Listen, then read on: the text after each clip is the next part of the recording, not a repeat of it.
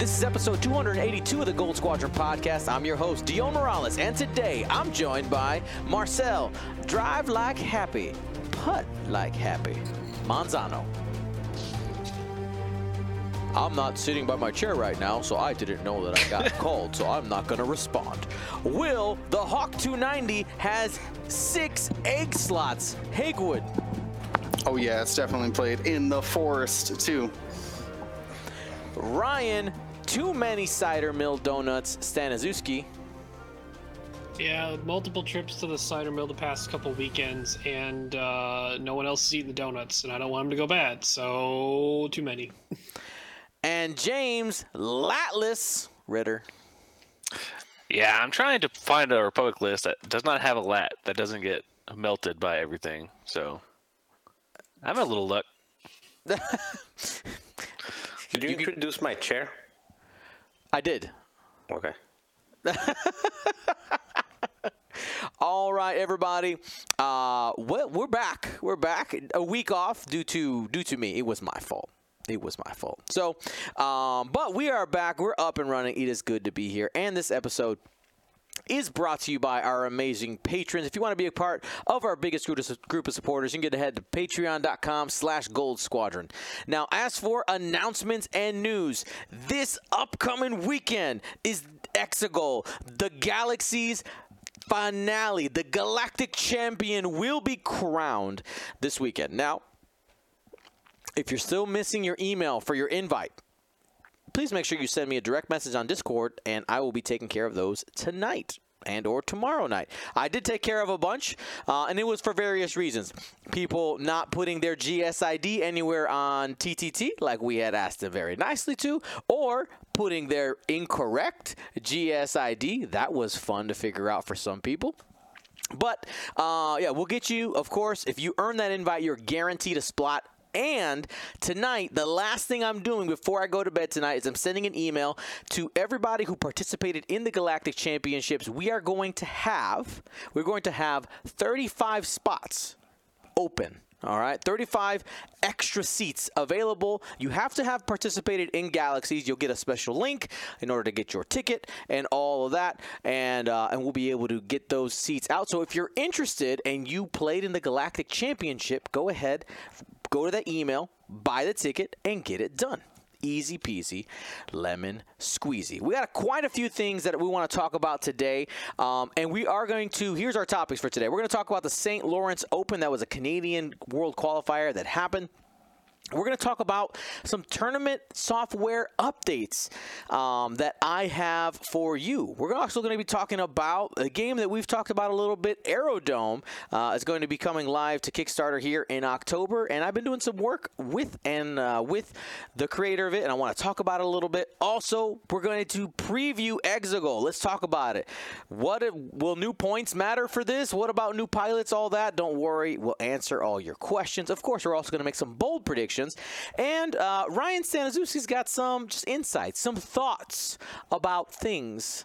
And I mean, I like being inside Ryan's brain. You should too. So we're gonna we're gonna get to do that. All right, we'll dabble in there uh, for a little bit. But first, let's head over to Canada. We'll we'll head over to the northern border, crossover, and let's talk about the St. Lawrence Open. There were 40. How many players were there, guys? 40 odd, almost 50. 40 to 50 there may be some not in here maybe because of drops or whatever uh, i i'd heard 50-ish and then there were drops uh, but seems like the final count is somewhere around the low 40s Cool. So um, our champion ends up being a name that we have uttered uh, quite a bit here on this show. It's always in the mix from the Canadian players. Brendan Osman Damon with a resistance list. Hit us with it, Ryan.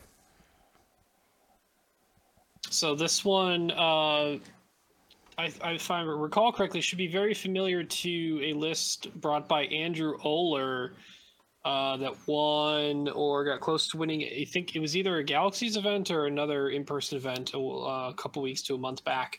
But is a six ship resistance list featuring Commander Poe with crack shot heroic R4 proton torpedoes, Wilsa with ion cannon, L4E R5, uh, bomblet generator, targeting computer engine upgrade, Shasa, Belly Run, Ion Cannon Turret, Proton Bombs, targeting Peer, Engine Upgrade, Kai Threnali, Tier 5 Belly Run, Dorsal, R5X3, Proton Bomb, Targeting Pure, Engine Upgrade, Finn in the pod with Predator Heroic Percent Copilot, and BB 8 with Chewie.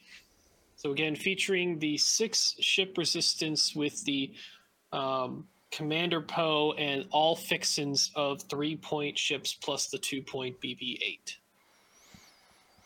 Awesome. Let's keep it going here.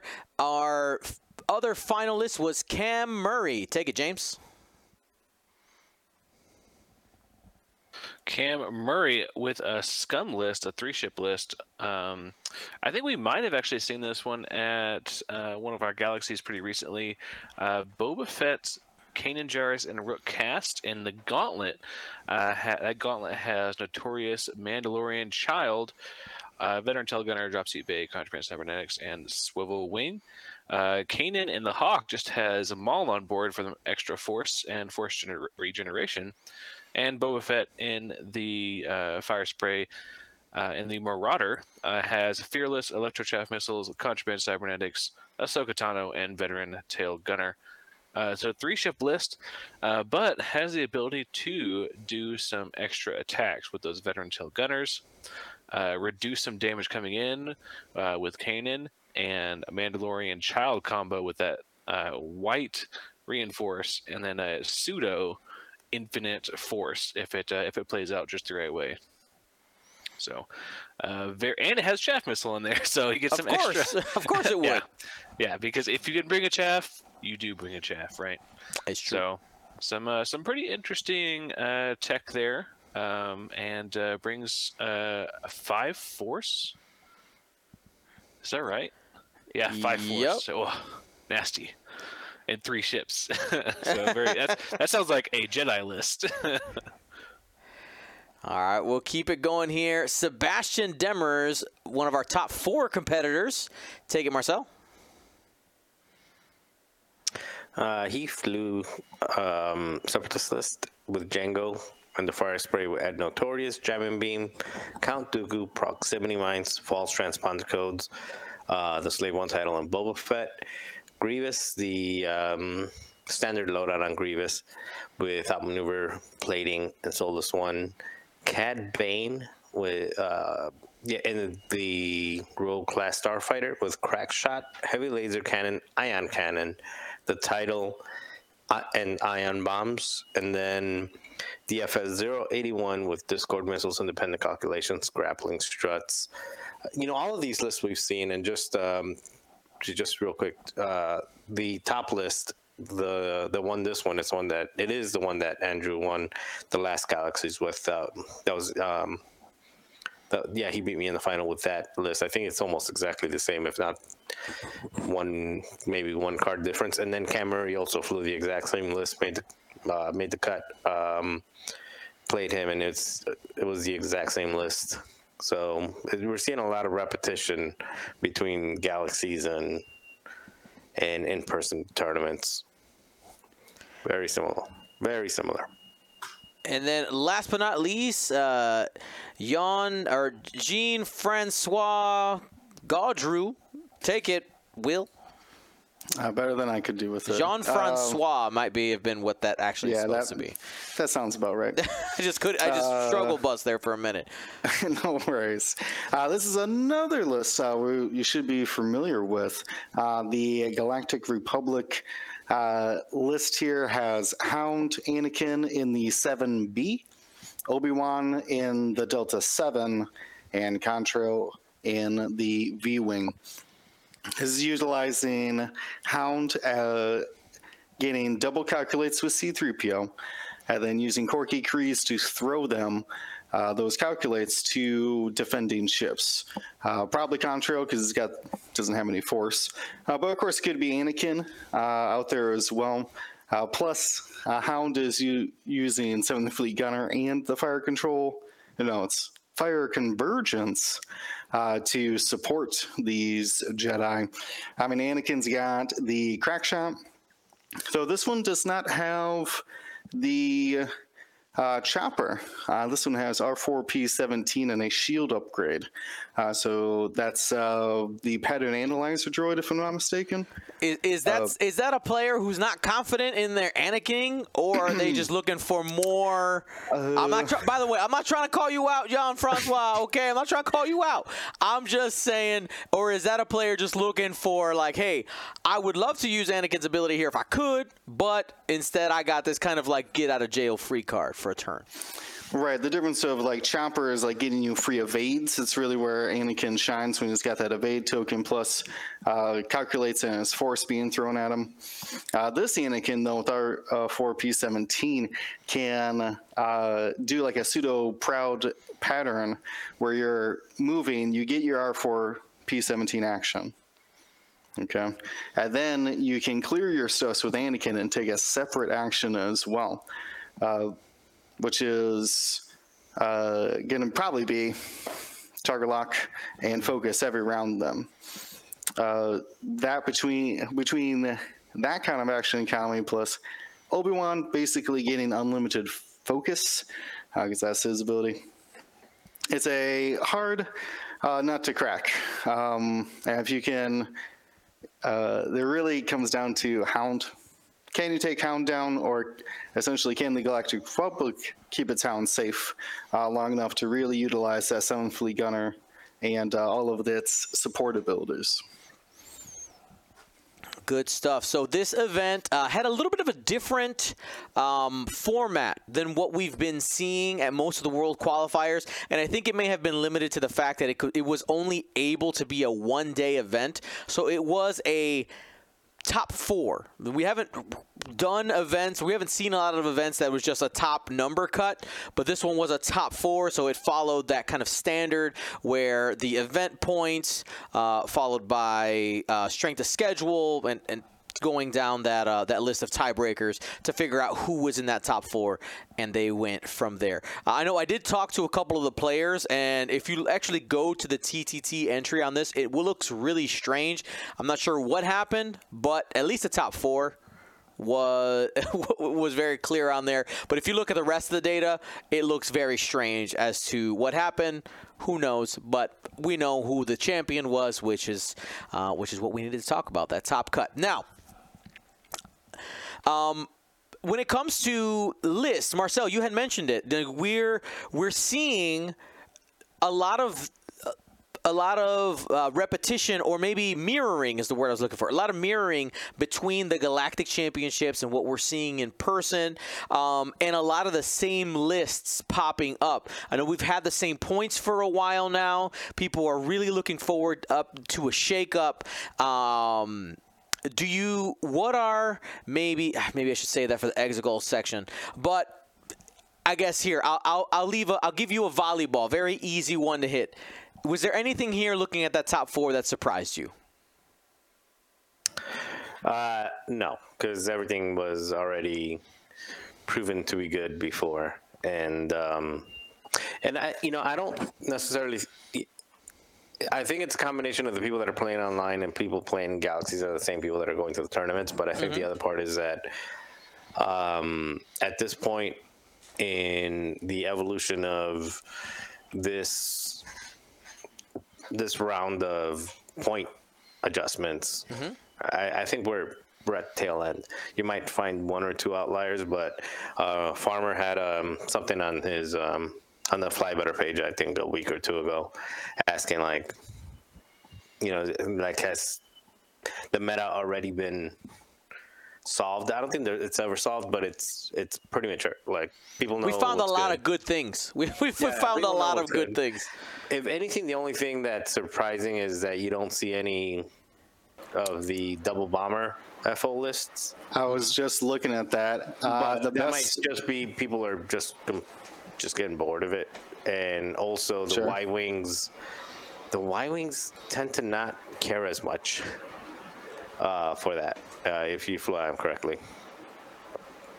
that's true. I mean, they have the health. They don't need health Yeah, and arcs. You don't need as much like- action. Whatever. Yeah, uh, that's what I was looking at. Was Remy uh, was the highest placing Kylo out of, uh, and I think Grudge um, out of all of these uh, players, and he went two and two. Um, so yeah, that that was the only thing that surprises me. Where's the first order? They were supposed to be good, unbeatable. They took a break. They just took a little break. That's all. They went out. They're, they're, they're hyperspace tracking somebody. I'm certain they'll be back Oh, at they're- Exegol. They have to be. There, sorry, it's I'm, I'm thematic. mistaken. There was there was another grudge, but uh, still, uh, no, uh, not as many as I would assume. Yeah, and I know Are they one, going out of favor?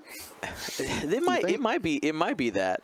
It might be that. But uh, so here, here's a question, right? Ah, oh man, see, we're, this all this ties together to Exegol, and I think some of the things that Ryan's going to bring up. But um, how about I'll leave this as a little tangent, and we'll come back to it to kind of hit with what you said, Will. Um, maybe people are getting tired of it. Is it one of those things where like has because the FO bombers have that for a lot of people that feels bad. There's sometimes this aspect of people being like, I don't, I don't want to fly it because either I don't want to be that person, right? Like they'll have not that it's bad, by the way. Like, sure. please be. I am that person. I'll do it. I'll do it. I'll drop those bombs Yeah. on your face all day. I'll do it. But it might be that. It might be obviously access. Maybe somebody hasn't bought the FO pack in person. Sometimes that happens. I mean, it's it's uh, there's uh, there's normally a list where like uh, used to be triple jumps or not Right. tri- well triple jumps, but it used to be triple upsilons as well, uh, where like the ability that you don't know what it's about to do and it can do it so quickly Uh-huh. uh, that that uh, you can prey on people but now we all understand it or hope you Right. should understand it at least like It's like when you Uh, come across somebody who doesn't, you're like, oh, ho, ho, you gonna learn today. Yeah, well, it was like well, I was like I've heard of those chaps. I was like, you're gonna learn today. So yeah, I mean, maybe we'll we'll see. We'll we'll talk more. See if they're still uh, worth taking. Awesome. Well, as we continue here, the next section I want to talk about is tournament software updates. Um, as I did mention last week, uh, are the save while the Save TTT initiative unfortunately was not able to get off the ground because the owner of TTT did not want to part with the software and was deciding to let it sunset. With that, we knew that there will be others to rise to the occasion, to rise and say, listen, I'm going to try to take their place. And um, I've had several reach out to me to be a, an alpha tester for them. Uh, and I'm not going to drop names or anything like that. But um, the one that is, I as far as I know, the closest to usability for X Wing is the one that's being created by um, Brian Gamble, who is the person who used to run Co-op Print Yards. All right, he's coming up with one. I've been very impressed with the things I'm seeing, and he has asked me to run basically a alpha test tournament. We're almost at that point. We're going to do it after Exegol. I don't have a date quite yet. I don't not comfortable doing that, but when I have that call for that alpha test, really what I'm looking for is uh, this first, of course it's going to be 100% free cuz we're just trying to test it. And we want to do a 3-round event and we we want like 50 60 people to answer the call and help us really stress test this thing because the goal is that this piece of software may end up being the backbone of X-Wing tournaments going forward. So the idea with this test is to really put it under load, have 50, 60 players pinging it, putting in lists, do going through the procedure, and then giving the feedback and helping us find the points of failure for the software. So looking forward to that. I don't want to give you guys the name of it yet either because that is not public yet, though. Um, uh, the date of the event, we will be we will be letting you all know when we're ready to give that to you. But I want to kind of get it in your ear, and especially if you are a TO, participate in that. Okay, um, and honestly, for the event. You could probably just be like, you don't even necessarily have to play the games. We're gonna go through the motions. We're gonna play the games. But if you're, hey, you just want to practice clicking around things, you can feel free to forfeit your games, I guess, if you want to. But it's always more fun to play, right? Always more fun to play.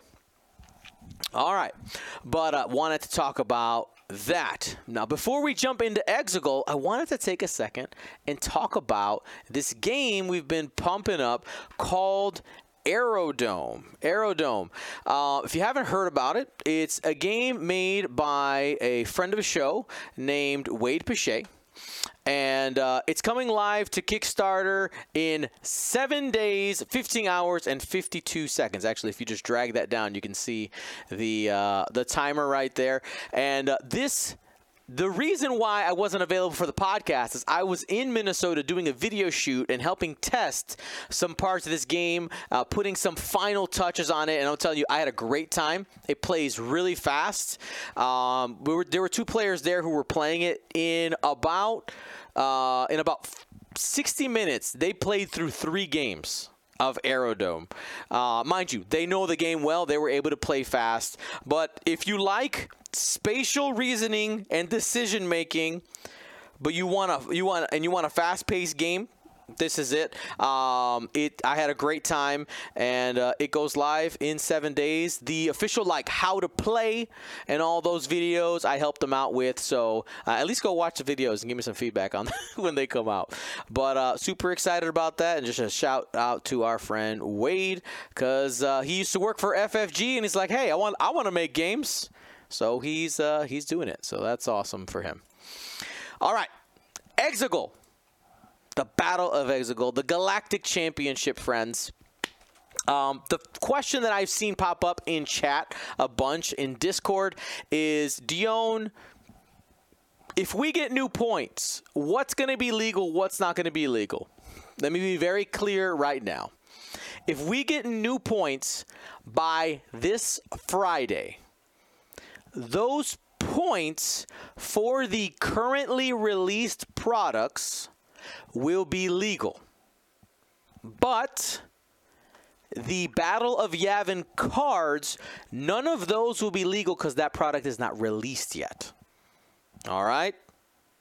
I think that's that balance of giving a curveball. This is a championship. It's time to say, listen, we're, we're, we're putting that curveball in there. Find that thing and play your best to claim that championship um, because I think it's a lot of fun. I think it's really great. But we're not going to go ahead and and let those new pilots in because there may there are things we haven't seen yet, and I think that's just one step too far, in my opinion. Does that sound fair and balanced, friends? Yes, Dion, we probably would want to just 100% clarify for everyone who may have a question related to this. Mm-hmm. When you say release of points, you also include things that are in the ban list, the yes. maybe future restricted list, the Correct. any rules reference updates, anything that comes along with this apparent points update would be in in in part of your uh, allowing it to be an Exegol. Correct. Everything is legal except those pilots that are coming in the Battle of Yavin pack. And I, I have full confidence that our man Stephen Kim will have Yasby up and ready to go. And if people need to double check and reset things on the day of the tournament, we'll let you guys do that. We'll make sure everybody does that. And, uh, and we'll get everything up to date and make sure all those restrictions are good to go. And we'll be double checking with each other if it happens. Now, we have no idea if it's going to happen, but we have to inevitably prep for the release of those points because it could happen. It, it, I think we find could. out if we find out this week if AMG loves chaos or not. AMG, let's go! Come on, I know at least one of you guys wa- are watching. Come on, just just drop it. Just it's it's perfectly safe. Just do it. All right. So uh, that is the plan for those. Now, let's let's uh, let's talk a little bit now we've talked a lot about lists over the last few months as we've watched the Galactic Championship develop. We had the release of the Clone Z95. We have the release of the Rogue uh, class fighter as well. Let's talk about those two new releases. James, from those two, which one has been more impactful in your opinion? The Clone Z95 pack or the Rogue class fighter pack? For me personally, the Z. Uh, but, but, I think um, for the, the, meta at large. For the meta at large, still for me personally, it's still. Uh, but, I but asked the Republic guy, and of Yeah. course it's going to be made- biased. You made the wrong choice. Uh, but I think for sure the uh, the rogue class, just based on uh, like how much we've seen it and how much of an impact it's made. Uh, like I think it's given um, this both the separatist and the scum a great uh, five point um, a- five point option in CAD, and that's that's it. It's just CAD. Um, all the other ones, maybe Namlum in the occasional list, uh, but it's mostly I think from what we've seen CAD, um, and it's really it's that crew that he gets, and also the bomb slot uh, that can really uh, crack open some lists um, to give some like nasty combos with uh, throwing tokens with the uh, scum version, and the separatist able to uh, get some extra actions like in the combat phase. Absolutely. Now, um, the other thing I, I like to talk about is with the rise of online play and the access to this data, one of the things that we're able to do is not just look at lists, we're also able to have conversations about players and how players perform in different events as things continue to uh, to progress. Now, we have had uh, was is it five? We've had five qualifiers. We've had five qualifiers and four champions across those qualifiers. I realized that for some reason the Mustafar qualifier isn't up on the website, even though I made the graphics. We'll figure that out. So, um, but so those people those people are if we go uh, from the beginning in order we had christopher patrick right aka crispy who won with um, with First Order. We had Andrew Bolduck, who won with Separatists. Uh, then we have Christopher Patrick again with Scum, Andrew Cox with FO, and Andrew Oler with Resistance at Mustafar. So we had a double in there. We know there's been a lot of great XTC players have been playing in Galaxies. If you can't pick yourself, Marcel, who's who's your favorite horse in the race and a dark horse? Give me give me two. I want to talk to everybody. I want everybody your opinion. Give me a player. Is there, you- a, that- pl- is there a player named either Andrew Christopher or Christopher Andrew? I mean, there's a pretty good chance if you have either one of those names, you have a good chance to win for sure. Did you? All right. But, okay, side side um, note, tangent, I got mean, tangent. I- I- Andrew yeah. is the most common name in X-wing, by the way. At least via my data. Yes, it's kind of dumb. How crazy.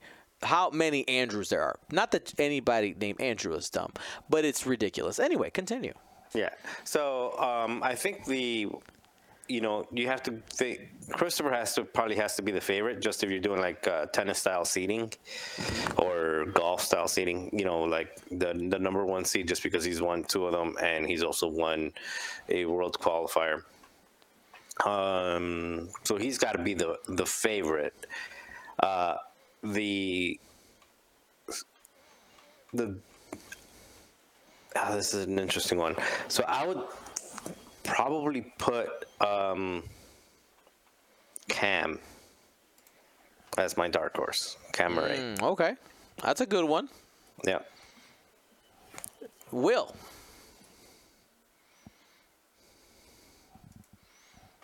Who you got? Uh, pick for pick to win it. Pick to win it. Who's your favorite, and then a dark win it- horse. Wait, wait. Is it who? Are we picking who the favorite is, or who we pick to win it? Well, you can't pick yourself, Marcel. No, no, So- that's not. I know. Well, yeah. I mean, that. that's the the favorite. The, the, So I, the- I if the favorite is who you Christopher think is going to win. Favorite, but um, I'm going to go a different route then.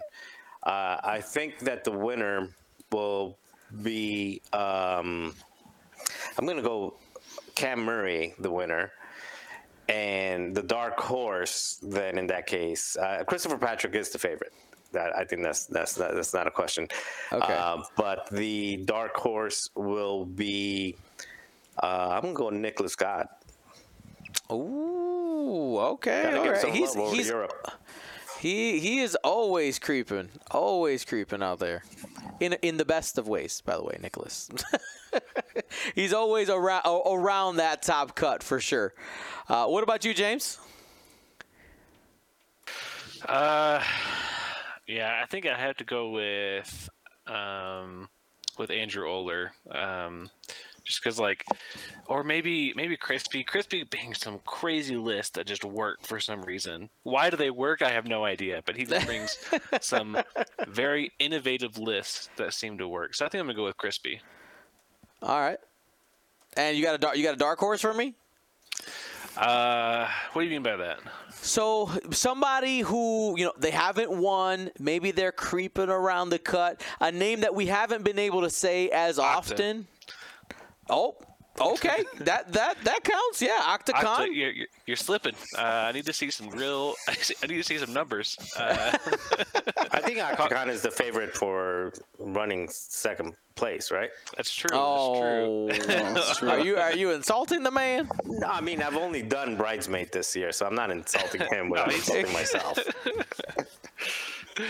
No, he- Octa's a great player, but I, I think we just haven't seen um, that uh, that great performances that we're, we're used to seeing from him that made him made him X-wing famous. So I'd like to see him uh, back on the back on top. All right, Ryan. Um, I sure would like to know if Mister, if one Mister Paul Heaver is going to actually play in. The, He is. Ah. He Uh, he is. was- I saw, I saw Will go. He already Yeah. said it. I don't know whether to consider. Can you consider a three-time world champion dark horse? I, I, I, mean, was gonna put him uh, in dark horse territory though. I'll- Yeah, I'll- 'cause I'll he's leave- not- I- he's- he- so, he so I, I, I have a favorite separate with- dark horse, but I, I was just curious if he's in there, so I'll, I'll let Will have that one. Okay. Um, uh, and I, it's definitely, uh, crispy. You got a lot of pressure, sir. Uh, especially when you put it on yourself to say, "Hey, what about me for um, XTC representing ah, there you go. so uh, I'm not going to say you, but prove it. Uh, but I I think at the right time, Andrew Oler is peaking with his resistance list, and other people are performing with it as well. Um, I think. I, I think uh, p- picking an Andrew is definitely on on, on, on my high point because Andrew Cox also showing a powerful new variation of the first order list as well. Whether or not he'll is is he making it too or no? Uh, that I don't know off the top of my head. I only know that Paul is doing it because I got the notification today. There's like Paul Heaver has bought his ticket. Like it popped up on my phone. You say he might not make it to Exegol though. I, th- I remember him saying that. A- past Andrew Andrew on. Cox said he wasn't sure if he was making it. Paul Paul's there though. Paul's Oh, I is said having. it. crispy. Oh, crispy. He also said he wasn't sure because he's also uh, disc golf. He golf. said, yeah, frisbee golf, right? Frisbee That's golf and right, oh, yeah. their game their game time decisions. If it's a rain out wherever they're at, then I'm sticking with play. Andrew Oler for my main pick. I'll say dark horse Charles Holcomb. Ooh, oh, that was mine. That was mine. All right. Yeah. All right. All right. So This is what this is what you get for going last year. I know I was trying to be a gentleman. Okay. So um, I, Yeah, I, I haven't actually. said mine though. oh yes, yes. Will. It's Let like go. but first, let, before you go. no, mine, mine, mine, are, mine are easy. Um, Dark Horse, Paul Heaver, right? He did come in and uh, do well in Mustafar. Uh, I believe he made cut, if I'm not mistaken. yeah. So uh, He was in the top four. Yeah, top top top sixteen, I think. The top four. Uh, He was top four. He won a, the his top eight game according to this information. Um, the man knows X-wing. Uh, is he is he tournament ready though? We'll see. Uh, my uh, wait, what was the what were- what were you calling the other one? So that, that's your Your Your favorite. favorite. Favorite. Thank you. Your Uh, champion. I'm actually, I'm actually going with someone I see out there practicing almost every day, getting reps in. Uh, that's Daniel Leon. Uh, Oh, okay. Epionic uh, has been uh, putting the reps in. He was flying Ghost for a while. Uh, now he's uh, he's been toying with the Imperial swarms with Tie fighters, uh, something he is accustomed to. Uh, last year in the XTC, flew a lot of, uh, I think it was Zam uh, his fire spray and a bunch of vultures. Uh, so like a decimator and a bunch of ties, um, or a ghost and a bunch of small base ships. Uh, it seems right in his wheelhouse. Um, can he pull off some wins with it? We'll see. Um, but uh, like I said, I, I see him out there putting putting the reps in. I think he could go all the way. All right. So for me, for me, um, you guys said a lot of a lot of the favorites. Um, I'm gonna go with a couple of dark horses. I'm gonna go with a couple of dark horses. So a performance that I think is under underrated, and it's mostly because we didn't get to talk about him in the cut. If you remember, back at Oricon in August, one Alan Clark went 5-0 and said, "I can't make it tomorrow, but I'll see you at the Galactic Championship." That man, cold-blooded. He's coming for you. Watch out. All right. So that's the first. That's my first dark horse. Second dark horse is uh, Attila, aka Totem. He's been a very consistent player out of Europe, and um, if he's having a good day, he could take you. Like I, I would be worried. I was gonna say also um, Paul Heaver, but I, fair, fair to take that one. Um, and one of the other players I wanted to go ahead and, and, and give a shout out to is um, Jason Chong out of California. Another very good player who's very consistent um, and is always kind of floating around.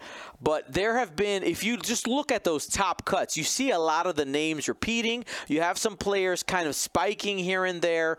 Uh, but I, I am excited to see what ends up, uh, how, how it ends up settling. And lastly, my final dark horse is Alex Mogensen our 2021 Galactic Champion. All right. He was experimenting with the list last last qualifier during Mustafar, made it far enough to qualify, but was in a similar boat last championship. Turned it on and won the whole thing. So watch out because he's going to be at Exegol as well. He should be uh, absolutely awesome. All righty. Now, Ryan, you got another you got another dark horse? I mean, I, I can't believe I, I scrolled through some of the names. I'm like, wait a minute, I forgot he played in an event and like made cut and stuff. How can we forget one of the most like Doug Howe, Mr. Doug Yeah. Howe himself from XTC? Yep. That another another great Wait. player. I didn't even think of looking at the wait. The ladder is closed. I don't- They are well, I guess- they are not. We should I'm- we should put a I'm- we put a I'm looking we got a spreadsheet.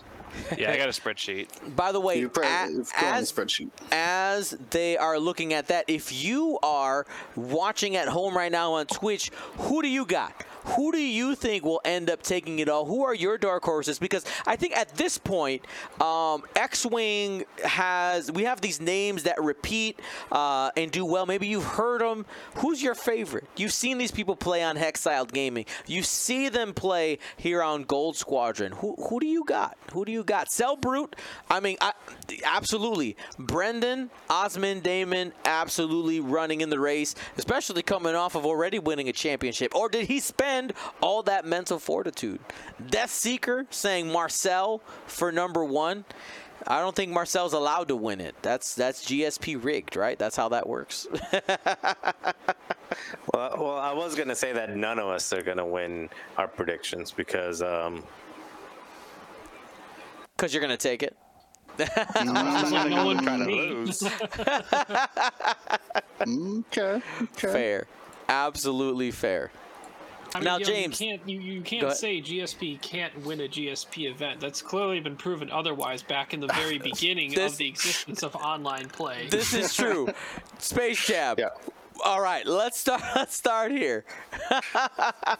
Uh, yeah.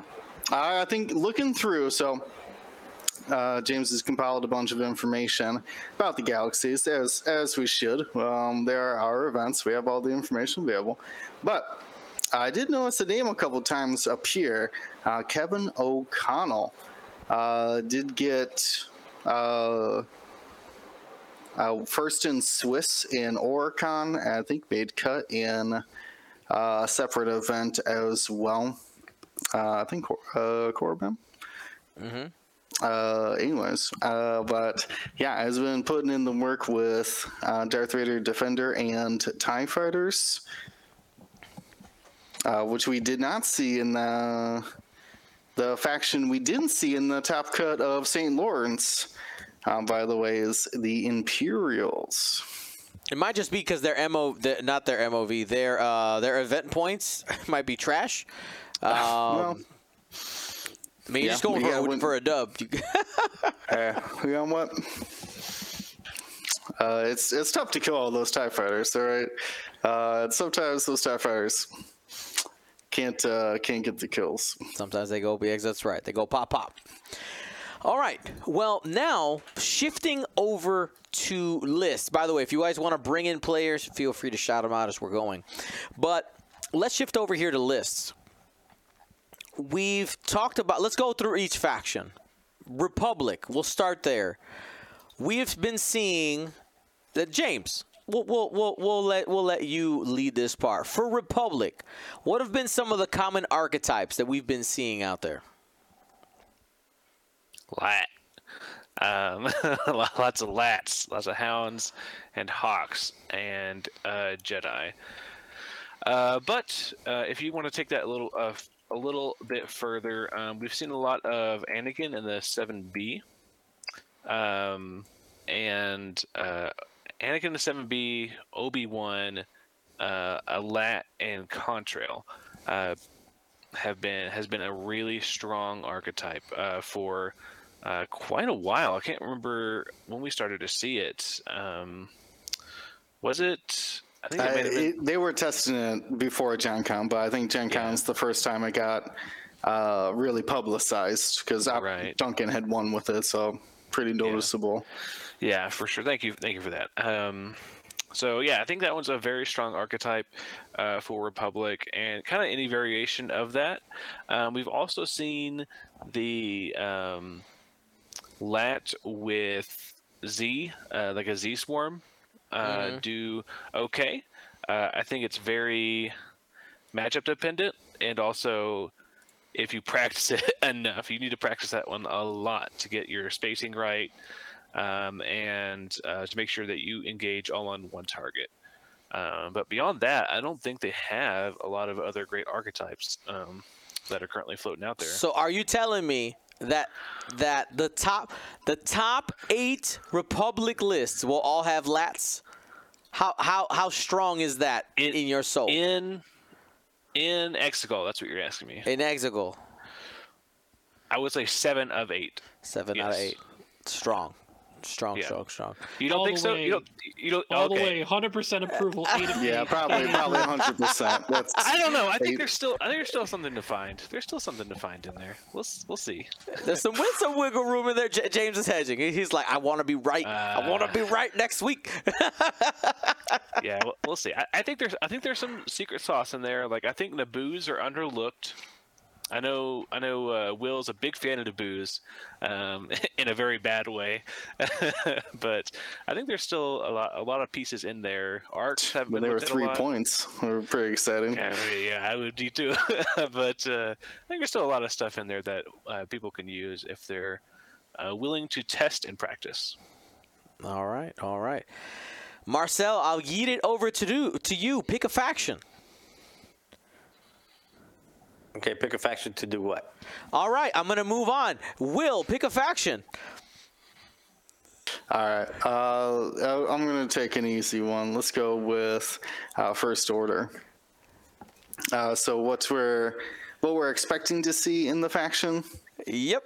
Uh, that's uh, I mean the the Whisper and the Bomber. Uh, you guys been talking about uh, like new splashes for new releases. I think that box has just taken over First Order uh, between uh, Nightfall, the 709th, uh, Kylo flying in the Whisper, Grudge, uh, and now almost exclusively Grudge. People have been dropping Dread um, or uh, a potential second Chaff launcher uh, to just take uh, Grudge. With the Proxy Mines, his reroll, like the uh, Proxy Mines should hit what uh, Ryan two and a half damage every Proxy Mine with Grudge's ability online. Uh, yeah, it's like you because of the the math on the roll into two dice and you're guaranteeing one you're re-rolling the worst one you're likely to get one out of the 50-50 between the two dice so yeah it's like it's it's a 50% chance you're doing three damage it's, I like the way uh, you put that. Uh, that's, that's why, that's why we that's the number we're looking list. for. Like, oh, I don't want to play OB8 anymore. Fifty percent chance this Proximine just kills him. Uh, nope. I'm yeah, out. I could I could understand. Um, but yeah, so the uh, Grudge still going to be tried to squeeze it in every list. Um, if you get four points to do so, pretty good. Um, though they are staples, uh, the Scorch and Malarus. Uh, I think people have been, unless you're a five ship list, it's um, it's hard to get value out of them. They're normally your objective getters. They're not actually out there to do damage. They just happen to throw three dice guns, which is nice. But really, uh, there's out out there being three agility, um, more defensive ships, right? Mm-hmm. Um, but the ship that I mean, I'm going to say hollow, but don't don't listen to me. Uh, but the the Z shuttle actually uh, between Malarus or Gideon, I think is the the support piece, um, if not the only support piece for First Order right now. That uh, between like whether it's trying to hux or trying to do some uh, feedback pings or something. I guess those are untraditional. Terex is normally uh, enough to get you by for support. Uh, the addition of those uh, is very popular. I'm trying to think of what, or um, in Lawrence, someone was actually running a very uh, Saint Lawrence. I'm sorry, he got he got uh, sainted or whatever. uh, let me see if uh, Andrew Durham was flying Hollow, Malarus, Quick Draw, and Kylo, uh, which is uh, I think a sleeper actually is Quick Draw. Um, that would be my that's my dark horse for first order, but the like no no uh, for six points he actually I think does as without jamming he does as much as uh, Kylo in my opinion, and people just don't want to shoot him. People want to shoot at Kylo, uh, but they were like mm, literally anybody but quick draw shooting me range one. Uh, so that's uh, a real secret threat out there as well. Plus, you get I six, very high initiative. I don't think it's much of a secret anymore. I mean, Quick draw's good. I mean, No, like I'm saying after this last event, I've seen a lot of like in a lot of my practice games this last couple of weeks. I've seen them. Quick draws popping So- up a lot. Yeah, Yeah. yeah. It's because it's uh, for the same six points. It's actually hard to fly Kylo. Like unless you're out there just instinctive aiming concussion missiles every round, um, it's hard to get value out of Kylo. Whereas quick draw, So so here's- just go in there and start brawling. Here and here here's a question. So and this question could come off as as uh, I don't know disrespectful for some people, but is quick draw easier to fly than Kylo? Oh yeah, oh yeah. I would say no. I would, I would actually think the opposite because Kylo has a lot of uh, uh, with three agility and not necessarily wanting to. You know, what makes Kylo easier to fly, in my opinion, as well. Oh, let me let me let me plus- let me the whisper Kylo. That's the one I was. I understand what you're saying. All right, just, what just makes checking. Whisper Kylo easier to fly? You, you're talking because of the same point value. Yeah. What makes Whisper Kylo easier to fly is that he maintain he does one he doesn't need to lock that instinctive aim concussion missile, uh, um, and then the shatter shot just gives them makes it real easy to to make him hit hard. Then his three agility pot- or potential for three agility plus jamming, so he can jam action and then have force to to back it up.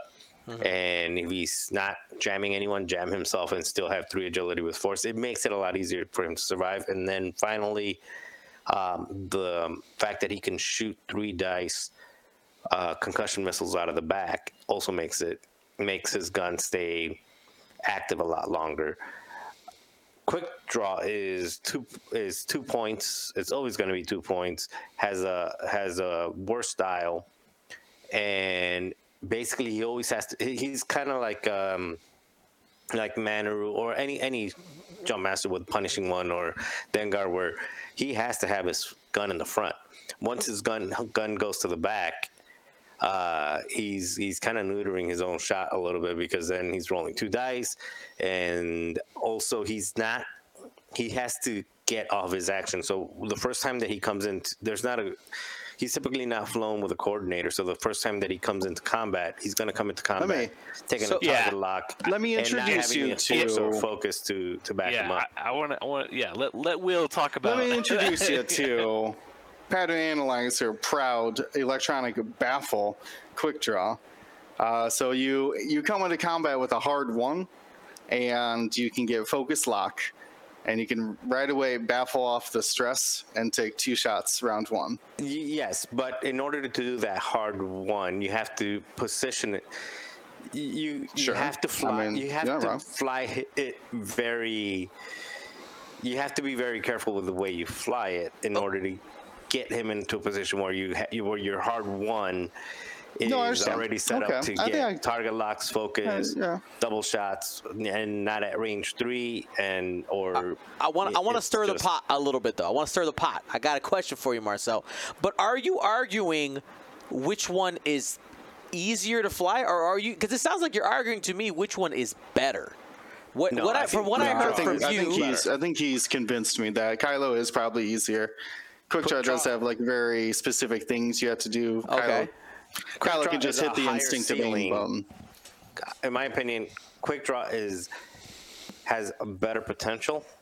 If, Okay. if you're putting the reps in and you're practicing, I think you get more out of quick draw. uh huh. If you're just picking up the list and saying, or you're picking up a list and saying like, hey, you know, I'm, I only get limited reps in this and I don't have that much time to practice, you'll get more value out of Kylo. So Kylo easier to fly, easier to get value from. Quick drop more difficult to fly, but you can potentially do more damage and get more value if you put in the reps to to practice the your setups and when to when to stress yourself, etc. Very cool. Very cool. Love it. Love it. All right, Marcel. So getting back to you, pick a faction. I'll do scum because I think that's kind of the more wild cardish. So I didn't say Cam Murray. So Cam Murray obviously is flying uh, Boba Kanan and um, And something uh, else? Rook. No, it's the Rook. The Rook. Rook. Rooks. The um, There's just Then Rook. No, there's, there's no Rook? no S. No S. It's not Boska. It's not Kashka. Okay, it's Rook. So I think that that is is there. So is um, you know, you get uh, kind of like what Crispy was flying. Um, I think that same tournament, right? Or the tournament that he won something with, that he won it with, uh, which is with you get either the Q9 or the other or the Mandalorian doing those. You know, you're never gonna damage me uh, reinforce plus force plus uh, those type of lists. And but but you also get, in my opinion, I think the um, the scum has the biggest potential for untapped talent or mixture of already known talent built in a uh, unique way that kind of plays well together. I'll send you a list on our Discord so you can pop it up. Okay. This has been my go-to outside of the Imperial one that I've been flying. Uh, the one that I just shared on our Discord has been my go-to for like the last month or so. Uh, just for when I want to have fun, but have fun in a competitive way. Uh, which is five initiative three lists. I mean, five initiative three ships. Manaroo, uh, the same way Crispy had it loaded out. It, it's good. Um, Lats with Trickshot, Lando, Perceptive Copilot, Gamut with Protectorate Gleb, uh, which basically gives makes him a double coordinator. Uh, a Hav, which with so many medium and large base ships flying around, he can be a very nasty three pointer. And then Leighton, because I need another three pointer to fill in the list, and the potential to have a four die gun in play is is always good. But again, I've been flying this a lot and doing really well with it. Uh, I don't think it's as good as the Empire Imperial list or some of the other um, resistance spam or five ship or six ship resistance lists. But the point that I'm trying to make is that there are so many good options in Scum, and there's a lot of um, Lego type of Lego block type of opportunities with with Scum and Resistance. But I'm pretty sure Ryan will speak on the Resistance in a minute. Um, there's so many different plug and play type of ships that are just really great value for their points. Gamut Key, amazing value. Kanan, amazing value. Um, the Mandalorian or Q9, pretty good value. Manaroo is probably the best five pointer out there, in my opinion. I, I don't know many other five pointers that are running around with two agility, nine hull, and just uh, you know the potential of rolling four dice, four or five dice on every attack, double modded. And it's just a lot of value pieces to um, i mean you can do some really nasty stuff and i'm pretty sure there's a lot of not a lot i'm pretty sure there's a few things out there that we have yet to see. And we're not even talking Bossk yet i mean or moralo i mean moralo in objective play is surprisingly very good. Uh, he is very good at objective play. But we haven't seen okay, but we haven't we haven't seen much performance on on that outside of one Marcel Manzano. it's not that there's not it's just that there's so many different choices and so many different options. Um, and when somebody puts the time in and actually practices and tries you know with different different ships from the faction they they've done well again looking at crispy winning looking at cam murray looking at um, there was another there was a couple other ones that that did pretty well and um, you know uh, Boba Fett. I mean, Boba Fett's always always there. Emon, there's always that that was it. Oh, Emon, Manaroo, um, Kanan, and something else or something like that. Those those those are still out there. There's just just a lot of plug and play that that are that have the potential to win the entire tournament. So it's just it's a fun faction, but it's a it's a fun faction. I don't know if somebody wants to go into Exegol, be in the final in a in a you know testing something out to see if it does well. Probably we're probably going to see a lot more of the things that have already performed. The tried and true. hmm Makes sense. Makes sense. All right, let's keep it rolling. Ryan. Yeah, as Marcel alluded to, I may as well hit uh, one of the other high performing factions right now, uh, Resistance. So it's got a lot of layers to it, but I think it boils down to uh, you need to start with identifying um, are you going to have one or multiple centerpieces, aka are you picking Rey, Poe, either version of Poe, or Chewie, like one of those six to eight ship lists? Are you trying to put any of them together, as we saw Duncan at Nova, and uh, maybe other people have taken just the Rey, Poe, and then Thing, right? The Kova, the whatever other last five point thing, or as Paul took in um, in Mustafar, Paul Heaver chose to take Rey, Commander Poe, Kaz, and BB-8. So I, you know, we still had multiple stacks of like your centerpiece ships showing up in, in multitudes before getting to what I think is the most common thing, and that is pick one centerpiece. Is it Rey? Is it Trigger Poe? Is it Commander Poe? And or Chewie, right? Those are your four options. And then fill out the rest of your list with the plethora of two to four point options. Realistically, honestly, we'll boil it down to the two point is only BB-8. We know that. The four point, and it in most of these conversations is Kaz. All the other four pointers just it's it's a massive drop off in terms of what people consider to be viable in that regard. After that, it's fill out your three points. You have all the y all the three point Y wings. You got Wilsa, you got Shasa, you got Kai. Wilsa's number one, in my opinion. I four, good. You already have the boost link in, link into calculate, which is good for at a higher initiative.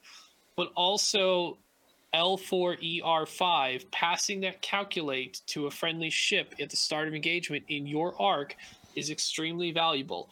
That is very akin to the Hound Corky Cree C3PO throw and calculate to friend as well. That has a little more information because you choose on defense when that comes up versus this one, which is start of engagement. Still both great information. After that, people can discern if they want Kai for the loadout amount or if they want Shasa for the I3 one more initiative and an ability that might actually trigger. I think that Shasa's the one Y Wing that might actually have an ability that will trigger more than the other two Y Wings. I don't think anyone's digging for Kai to hop over and do some leapfrog and stuff. Um, and then you have the other three pointers that uh, can show up. You have Fin Pod. In my opinion, is more valuable than any of the Y Wings besides Wilsa. Fin Pod can tank so much damage if you want him to, but he can also dish out some ridiculous damage, being for only three points. And he doesn't need to do any fancy anything fancy. He just he, you can either put him on a board edge and you can dare your opponent to just commit way too many resources to him while you go do everything else with the rest of your list or they leave him alone and he's free to use all of his mods on offense, which is always dangerous at the low initiative two that shoots later. It's a very dangerous shot, likely after you've maybe used your mods for other shots on defense. But there's also the other end of the spectrum. For your higher initiative three point ship, your Jarek Yeager. Uh, a lot of people have been featuring him with taking a missile, very likely concussion missile, taking false transponder codes, that I5 high initiative lock jam, can get past that calculate from Wilsa, so you have a little better modded concussion missile shot. Plus, it's I5 with slam, which can be very valuable in certain objectives. You can decide later if you need to slam out of something, if you need to slam into a zone like assault, or get back into a chance engagement zone. Can, I, can I Um, get your opinion on something real quick here, Ryan? Sure. Jarek Yeager. I've seen probably the most common illicit on him that I have seen is overtuned modulators. Is that the right choice? What I you- think in your overtuned modulators is the right choice if you're taking cluster missiles, which is a, a dark horse option that you can use if your other pieces in your list you don't feel comfortable in your swarm matchups. If you want something to cover what kind of Commander Malarus does in First Order, providing that initial burst of damage. Now, not Commander Malarus in full, where you get it twice a game, but only Mm-hmm. once, where Overtune modulators can be there to help with the multiple shots and maybe some return fire. Um, I think if you have Wilsa around, which you should, if you have a list that is a five ship or six ship resistance, um, your passing calculates. Take false transponder codes, let the calculate get passed, lock, calc. You might need both. You might only need one to modify the offense. You might need some to help you modify the defense. So I I think false transponder codes is still very valuable at I five. Um, overtune modulators to me is depending on if you're taking a different missile that uh, I, I don't know maybe someone might really like the idea of overtune modulators and mag pulse something to neuter them further but you're getting your mod built in yourself to go do it at i5 versus locking with a concussion missile and jamming them getting a lesser uh, mag pulse but getting more damage not saying there's some secret tech in there but someone might try it who knows uh, but i think it is ftc uh, is the better one in my opinion False transponder codes. Okay. Um, cool. And we've seen a higher emergence of this new six ship. This Commander Poe is being your sort of kind of. I more equate him to a wedge in this list. He doesn't have the wedge's ability, but he does have the I'm self-contained double modded every other turn. Um, I'm throwing a proton torpedo. I'm six points. As long as I trade up, I have five more ships in my list that can take care of objectives. We know how good the Y Wings are. We know how good Finn is. And we're seeing an emergence of BB 8 because of things like this six ship, because of things like Paul Heaver using Commander Poe, Rey, Kaz, and he had two points left for BB 8. So it's an annoyance ship. It can just take care of objectives.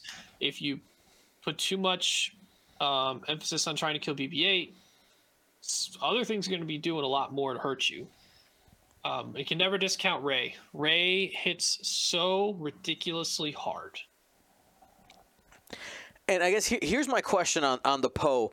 Um, like, I've been going back and forth between Trigger Happy and the, the Heralds of Hope Poe. And I guess the question is is the double action every other turn good enough? Because one of the things I feel like we've seen in stream matches for some players when they have that Trigger Happy Poe is they become a little bit predictable at times. Or if they have the overdrive thrusters, they spend so many turns out of play. Uh, and this is aside from assault at the satellite array, but so many turns not being productive that that double action Poe sometimes has too many actions. it's it's it's kind it's kind of strange. I, the, what what I've seen out there. You're in a situation where you have so many options to get out of situations, you do it, but at the same time, you're getting so far out of situations, you're not contributing enough. Um, I think that's definitely a game state situation where people got to decide. So I've I've put a lot of time into Trigger Happy Poe before Gen Con, and I think there you never want to play a complete game where, uh, unless your opponent gr- drastically messes up. Um, there should never be a game where Poe never gets shot. Right? Every game that I had is that I had won using that Poe, even lost sometimes.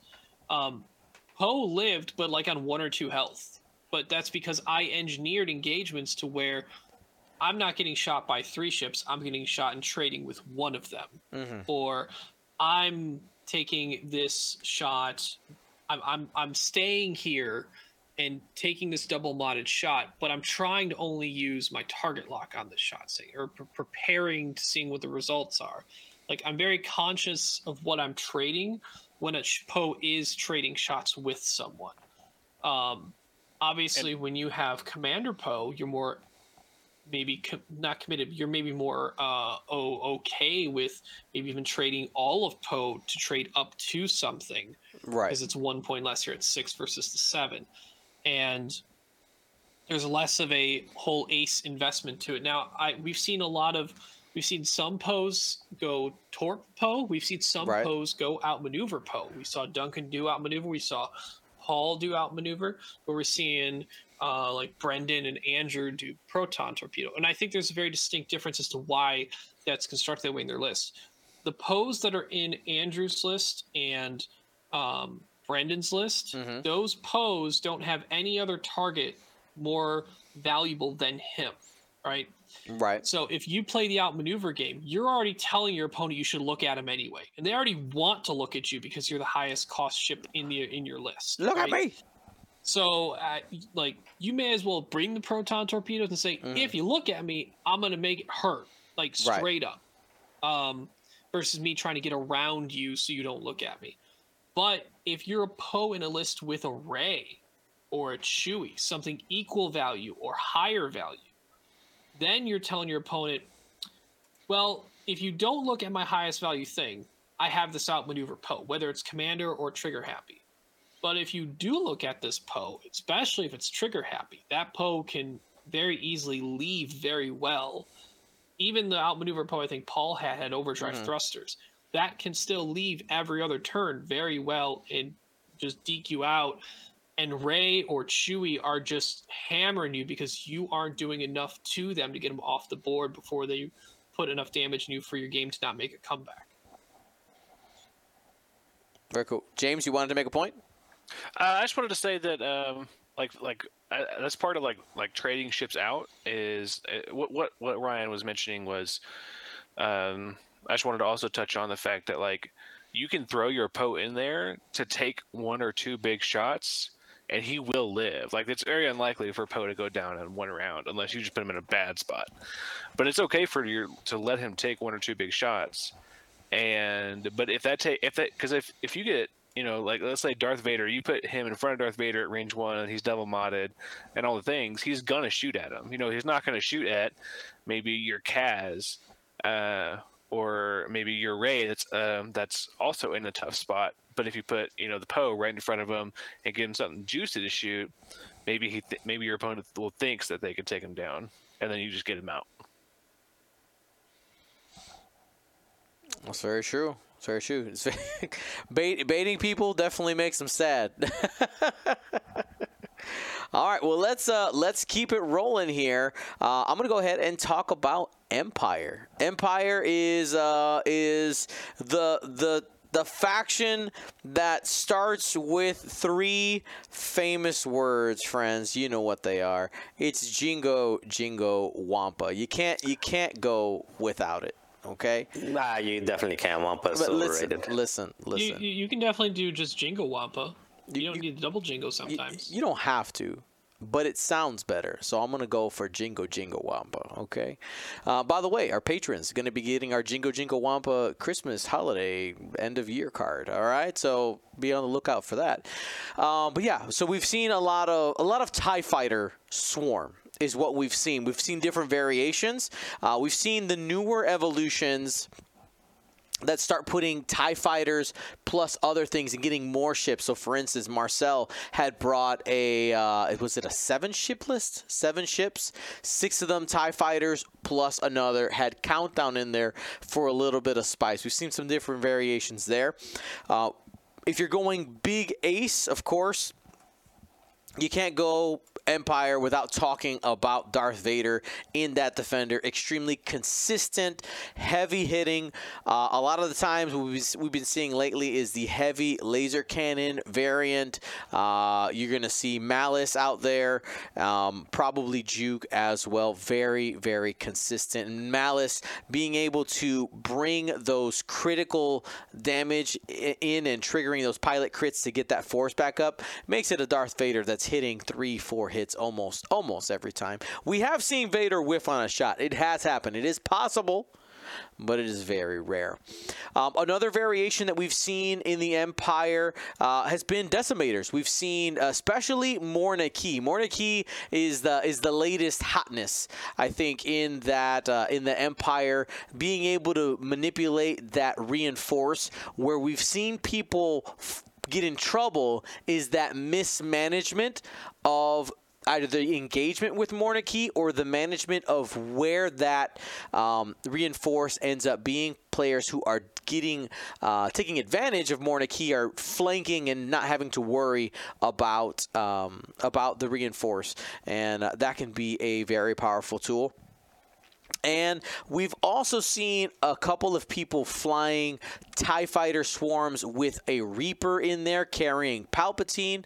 Uh, they're all f- uh, four or five points, so most of the time what you're seeing is the defensive one, Captain Feroph. But once in a while, if somebody has an extra point and they want to get offensive, you may see Vermeer, Vermeil, but that's that's kind of rare. Most of the time, we're seeing. Uh, Captain Feroph. But as for other legal ships, um, we are almost never seeing TIE heavies. Uh, a TIE interceptor is, is a word that we have not spoken in a very, very long time. Uh, a little bit, I, I'm not sure if it's so much a dark horse, but a ship we see, see pop up once in a while is Darth Vader in the TIE X1. If you're going for a quote unquote budget Vader. And um, as for uh, V1s and gauntlets, I don't think we've seen them. Wait, did somebody lately, somebody recently did something with uh with an Imperial gauntlet. Am I remembering that correctly? I think it was uh, with Hark, I believe. Okay, so not common, but who knows if we end up seeing it at uh, at It Exegol. It was one of the European qualifiers that it was either first or second place. Mm. So hey, man, there might be some secret sauce there. We don't know, but uh, the ones I've mentioned previously, though, that Jingo Jingo Wampa, some type of combination of Tie Fighters plus another smaller piece like Countdown, like we saw Marcel do, either single or double decimator. Sometimes Vader with a decimator and a little bit more on there. And once in a while, you might get a little Reaper uh, as well. Most of the time, carrying Palpatine. Did I miss anything there for the Empire? Defender plus five. I mean, that's kind of probably like the most common list. Yeah, I mean that's that, yes, absolutely. Thank you for clarifying. All right, so with that, the two factions we haven't talked about are rebels and separatists. We can kind of pick pick at those together. Will, you want to talk a little bit about the rebels and what we Yeah, I mean- kind of have been? I mean, we haven't really seen much rebels lately. No, um, not particularly. Uh, they are. Hold on. Uh, they were traditionally Luke Wedge plus two other ships. Right. Uh, but I think we've seen uh, the rise of uh, VCX use uh, instead of Wedge or um, instead of Luke, taking out one of your heavy hitters and replacing it with uh, Kallus, Chopper sometimes. Uh, I mean, four dice gun. Uh, the dorsal veteran turret combinations are getting two shots out of this thing plus saw just an easy focus mod you can carry around um, when people aren't shooting you if you're not the priority target uh, the notables though have been uh, i think u-wings a staple uh, since objective play uh, between their stopping. Uh, most of them have some sort of support mechanic, whether you're throwing focus tokens with Benthic or you're stopping rerolls with Magva Yarro, or even uh, Saw Gerrera, who's got the biggest loadout and the highest initiative for the U Wings. Uh, he could even provide offensive rerolls in addition to perhaps Leia or other things you might be trying to bring with him. Uh, but I feel like uh, the U Wings uh, should be looked at for five points, eight health on two agility, and like I said, Saw. I think Saw, Magva, and uh, Benthic all are boasting like 15 point loadout, 15 plus loadout on them too. Uh, let me look here. Unfortunately, B wings, A wings, not expecting much. Uh, there is a style of uh, swarm, if you will, uh, that we've seen creeping around uh, in a couple ways where you're combining up like Aaron, all the budget buys. You got like Aaron Kraken, uh, Arvel, Hobbie, right? Those are the, the popular three pointers. Uh, then you're trying to mix in some Y wings as well. Uh, the the four point Y wings, uh, specifically Dutch and Evaan, uh, because they have good abilities and a lot of loadout. Uh, but they can bring chaff missiles uh, as well. It could be a pseudo replacement for uh, like a bomber type of uh, line troop out there just trying to eat shots and uh, disrupt the enemy as much as possible, allowing your multiple other ships uh, to get objectives. The I'm gonna bounce this one over to you guys. I mean, is the Wedge, Luke, normally Fenn Rao, and I've actually seen uh, Dutch be more popular than Colby uh, in this kind of archetype uh, because you can coordinate Dutch then, and Dutch coordinates Wedge most likely. Um, so you get a little bit more flexibility uh, in that. Um, plus, you can swarm them up and all these other things. That archetype uh, essentially has died off uh, as we've moved from the initial P versus P style of lists back all the way in, in the points drop in like Richmond uh, was the first event that we covered uh, to where now I feel like uh, we've we've hit a, a, um, almost leaning back towards objectives, where you got to bring five ships, uh, or you need to be able to bring like large bases for assault. Um, that kind of of style of play. I think it's three cards that killed that archetype, and I think I do think it's not it's not valid for for tournament play anymore. Like I I don't think anybody. If you're thinking of taking like Luke Wedge plus something, don't do it. But it, I think it's it's three But why, cards Marcel? specifically. Why? The first one is um, uh, the Shaft Clouds. Uh, I mean, they're prevalent. The second one is also the prevalence of false transponder codes. How many ships are taking them? And then the third one is Iden.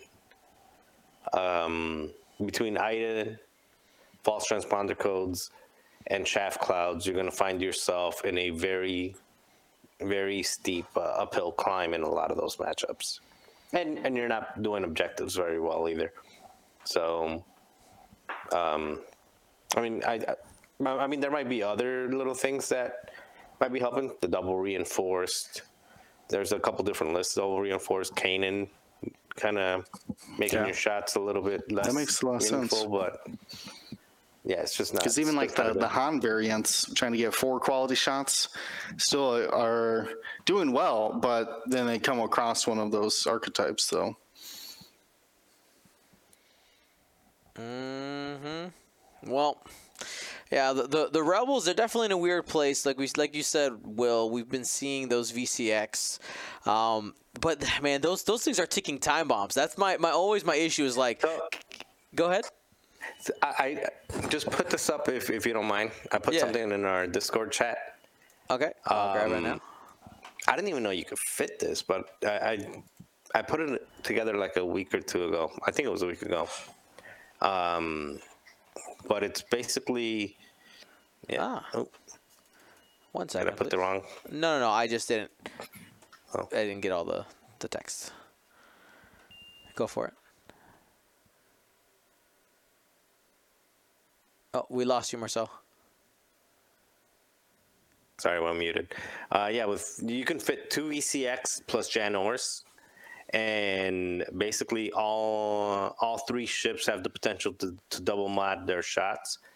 And when you have the combination of Swarm Tactics plus Fenn Rao on the list, it allows you to um, basically it allows you to to double boost both VCX because you can boost one of the VCX to initiative fi- initiative five, shoot. Then if again it's it's it's based on how you set yourself up. But with Fenn Rao, get rid of the stress because you engage with the VCX first at initiative five, pull your stress, get the other um, the other VCX to shoot again with with boosted dice. You can really double mod both of those. You can double mod your Janor shots because you're probably walking in with double focus. He doesn't coordinate, so he's using all his actions for himself.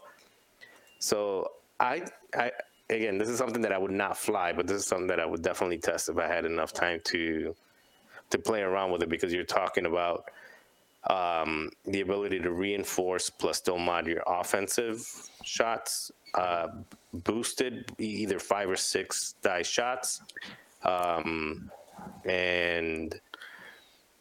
Yeah, and- who was, this yeah. reminds me, uh, James, maybe you might, you probably have a better knowledge of it. Who was running that Yeet cannon in Mustafar? Uh, I have it up, I think. I think he lost on stream. Is it, um, or did he win on stream? Was it I think it was Sam. Durbin? Yeah, Sam Durbin. Uh, what, uh, I just remember he had Janoris and Kallus, and I think he had uh, Kraken and Colby, which is some value Uh, pieces. Yeah, I think we saw Colby just get like.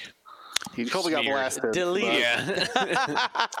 Sometimes, Yes. sometimes the Notorious doesn't uh, release you from the aggro as much as you would hope. Yeah, it was Kallus with Saw Leia, Kraken with elusive plasma, Jan with elusive perceptive moldy crow, and Colby with notorious R4 and cloaking device. That's right. He put the cloaking. He, he cloaked Colby and threw it at him and was like, "Yeah, Mm. shoot my four agility X Men," and they did. and so Yeah. but I think uh, it, this is what reminded me, Marcel. Is like, man, that yeet cannon, like, I don't think you need two, but like, man, just one of them. If you're Well, the just out reason- there threatening a five dice gun, was enough Yeah, the reason give I people like speed. two is because it, it changes the target priority a little bit. Because sure. um, usually when you have one out there, to Dion's point, is like, okay, we can kill it. That's and if the you point target, guns at it, you, yeah, you either bring that out or you thing, yeah. it. Yeah, so you go in there and you kill it. Mm-hmm. But when there's two of them around, same thing when you're playing with like double decimators. When you're playing with double decimators, um, it becomes more of a target of priority. I mean, a, a target of opportunity versus a priority target. Where okay, I'm gonna kill, you know, this decimator first, but okay, now I'm on the other side of this decimator, and I got this other decimator in front of me, so I'm gonna start working on that one. So and, and they it have makes it two they have two half pointed that don't matter for most scenarios uh like uh, yeah two two vcx's on f- four or five health yeah. Nasty. All right. Well, and our last faction to cover, of course, are the Separatists. And I, I just went ahead. These are this is the list of the uh, most common offenders. Ryan, you want to talk about these a little bit?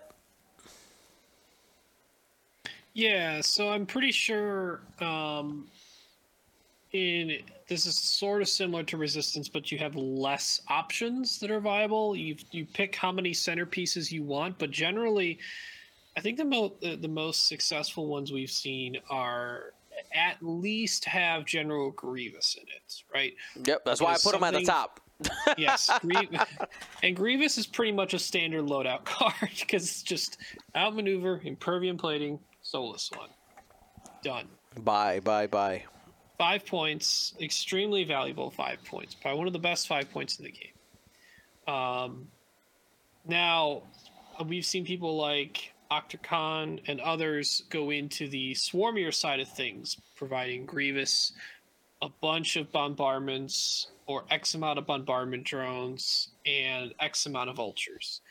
Um, we've also seen Grievous and CAD plus X amount of bombardment drones, X amount of vultures. Um, I've rarely seen any hyena besides a bombardment drone. That's why I'm just mentioning bombardment drones. Um, I think the only time we've seen anything other than that, it's been a separatist drone carrying chaff missiles with yeah i was about to mention yeah just dual just fire spray of Jango Zam. Um, Yeah, just the chaff such a low amount of popularity. It's not something you should plan on seeing. You could have a plan for it, but don't. It's it's such a low percentage. Don't worry. Um, and then you have then when you start mixing in Jango, that's where things start to I I think really flesh out why Grievous can be such a menace is because when it's similar to the Poe Ray dynamic, right? Mm-hmm. If you Yep. look at Jango, you're not looking at Grievous, and that is scary. but if you're not looking, but if you're looking at Jango, and you, or sorry, if you're looking at Grievous, then you're not looking at Jango, and you only have so many turns that you can kill a Jango with the, Yep. with the resources you have available in your list. Um, so I think personally, the the better separatist lists right now include Jango and Grievous. After that, you make the decision: is it going to be Jango, Grievous, plus a bombardment drone and two vultures, or is it going to be Jango, Grievous, Cad, Vulture? I'm personally on the side of Jango, Grievous, Hyena, two vultures. Um, Cad has some ridiculous stuff he can do. However, you want to load him out, however, you want to utilize his ability, it's powerful. But he is as durable as an average T70. And there are enough high powered things in other factions to say, I can commit these things to kill Cad Bane, and Cad Bane is still worth five points, and that is still a viable amount of points for me to care about killing and not feel like I've wasted resources doing so. Not saying that you could should commit an entire list onto Cad Bane and let the rest of the entire list just flank you and destroy you positionally. but there's it's not a lot of resources necessary to kill Cad Bane. I think he's the easy target first when he's on the board with Jango, Grievous, and a Vulture. You can make it difficult for them to try and kill Cad Bane, no doubt about it. And it is a list that has proven to do well. Not saying it can't. Um, I think the the best loadout that I've seen Cad, I've seen plenty of variations of it, but I think it's ion cannon, heavy laser cannon. You take the dual cannon uh, threat. You take um, your Xanadu baseline title. Um, I think prox mines are really good. That threat of if something dies, Cad Bane gets to reposition and choose where that prox mine was going to be next turn. It's extremely dangerous that opponent has to respect, and a lot of times is in not in the front of their mind uh, when they're planning on what they should be doing against you. Um, but again, Cad Bane's ability doesn't work if he's dead, and I kind of like having the five ships and some some uh, droids that. So I, I personally like the math of just saying, all right, either you let my droids do all the objective stuff they want, and try and uh, burn down Grievous or Jango, which can be difficult. Grievous is very durable, and Jango is a fire spray that does not have to commit his front arc to anything because he has back arc with boost at I six. Um, or you can go after my droids, but all those shots you took to kill two vultures and one hyena, that is seven points. That's it. And you have to have enough firepower after killing all those droids to do enough to Jango or Grievous to finish out the game. Because generally, scoring less than 10 kill points is not enough to win a game. All right. So that has been the faction by faction breakdown. Man, like this is uh I I am really curious to see how this ends up shaking out, guys. Like this is uh this is going to be crazy. Now, we're going to do bold predictions, and we got one other thing that I want to jump into. But before we do that, uh, we've talked quite a bit about the uh, ISO ISO plane initiative. I want to give it another shout out here, real quick. Um, we, had, we had been talking about uh, the fact that there were going to be some special initiative tokens. Uh, they're being uh, created by uh, Pewtini, and uh, they are now officially available to order. You can see you get that set of five, and they include uh, a GSP as well as a Hexile and three special colored yellow, blue, and purple. Isoplane 2023s uh, in there, and this whole initiative is uh, Daniel Lim, aka Isofane, uh, just trying to gather some money together to allow players or give players an opportunity to uh, basically apply for some grants to help get them to worlds because uh, like they say in the like the slogan is worlds is for everyone. So uh, if you're having trouble getting to chicago isofane had put out a, uh, a call. I know he's got a bunch of responses out there. And if you want to help out with that and also just get some some uh, some easy swag go ahead and put in the order I'm going to be putting the link to this in our show notes as well as in our um, in our exclama- exclamation point ISO plane um, tag in uh, in on uh, on Twitch, and you'll be able to get that done. And basically,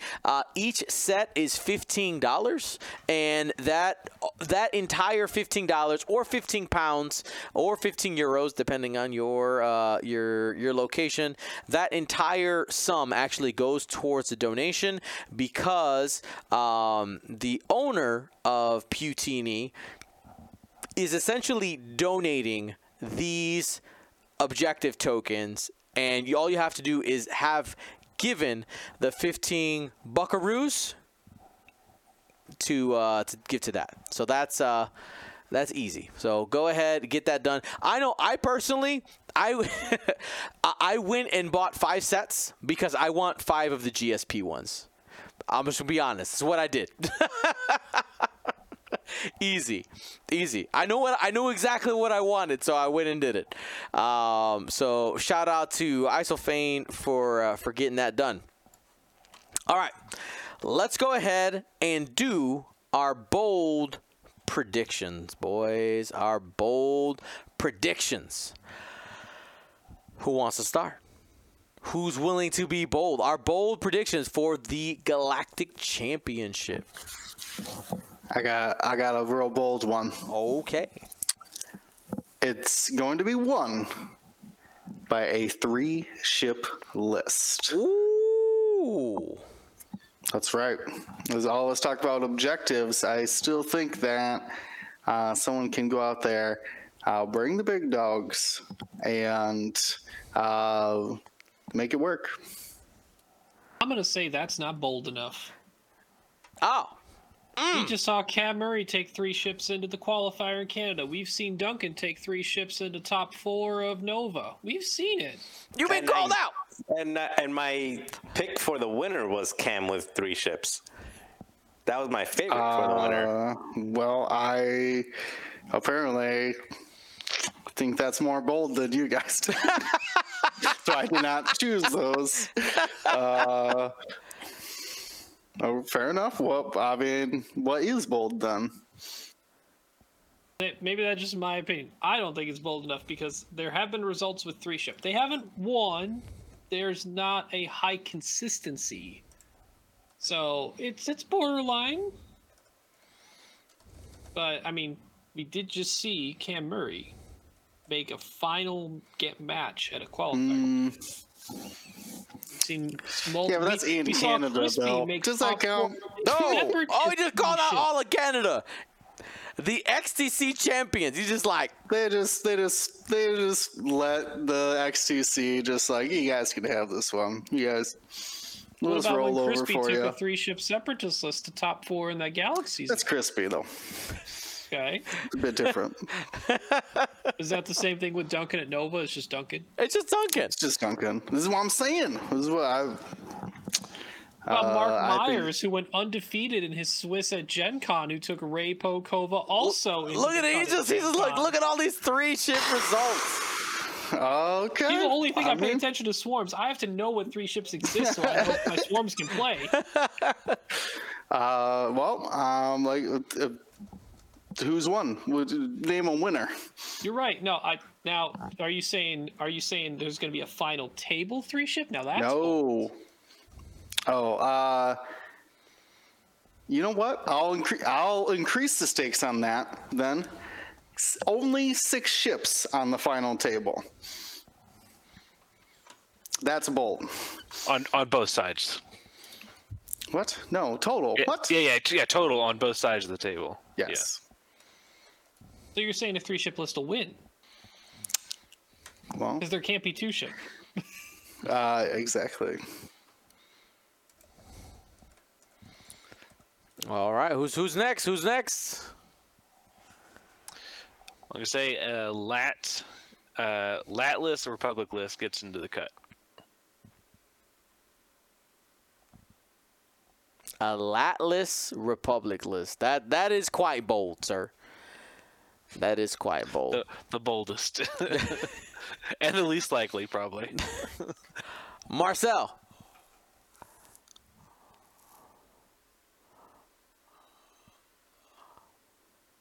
I don't have any good ones. Uh, let me think. Not a single rebel list will make the cut. Is that bold or is that predictable? That's kind of predictable, right? I'm feeling a little weak on that one. Go, uh, uh, let me think on it a little Wait, bit uh, more. wait. Do you, how many people total? Like, what's the cut size going to be? So with, I mean, it depends on how many people end up getting their So tickets and everything like cut, that. right? It's a graduated cut. I would expect us, i- in a perfect world, we end up having at least a round of 32. It might not be 32 players, but like more than 16. So a five five round cut is what I am hoping for. Is what I'm expecting. Let me let me put it that way. I don't know. Um, I'm leaving it to no rebels. If if that's weak sauce, I'll go again after uh, after Ryan. Ryan. And, and this is where I'm like partially not sure either because a lot of things to me seem very obvious. We went through it all, and not too many surprises come to mind without being going too crazy and just think that's not possible, at least very highly highly unlikely. Um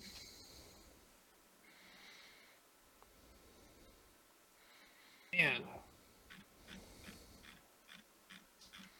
All right, you know what? While Uh, you're thinking, I, I I got I got mine locked and loaded. oh, go, go for it. All right. Bold predictions. A rebel list makes the top eight at Exegol. A rebel list. Somebody somebody's got some secret sauce or they are just passionate. Their name is is is someone like a Dread Champ who's like, no, I'm gonna do it my way and take it all the way. Though he's kind of flip flopped to resistance lately, but He's gone over to Resistance. They got better Y wings. I mean, I'm gonna make say- it top, make it top four. And What top four? You said that they won't make the cut. I'm going all the way to the top eight. That's bold. Yeah, but there might be only like one win in the cut. It might be like a top 16 and then one win in the cut. They will make it past two rounds of the cut. How about that? Bold enough for you? All right. all right, Ryan. Um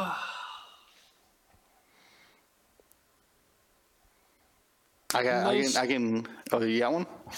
uh, I was about to formulate it, but if you if you're 100 percent I, I got a. I got a question for you, and maybe you can tell me if it's bold enough to answer.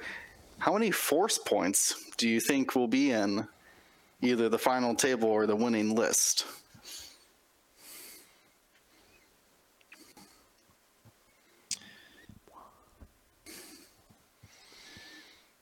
That's a Man, I gotta go three. Because that includes Vader's, that includes Kylo Whispers. Uh, doesn't include Rey. unless you and got it something includes weird going Anakin on. Seven Bs. Well, one if would that be if it's Republic, it's way more than three. Right. be real. True. That's like All right. six. I got a bold prediction. There will be zero force in the final. Ooh. slapping around the force users. And we we do reserve the right to say that if the points completely change by then that all of these are invalid by the way. Okay? Just want to say. All right. Gotta put I got, I got i got a hedge for us boys. At least a little bit. At least a little bit. Unless i end up being right then then not then it's valid. Because i make the rules and i'll break them if i want to um I'm gonna say brian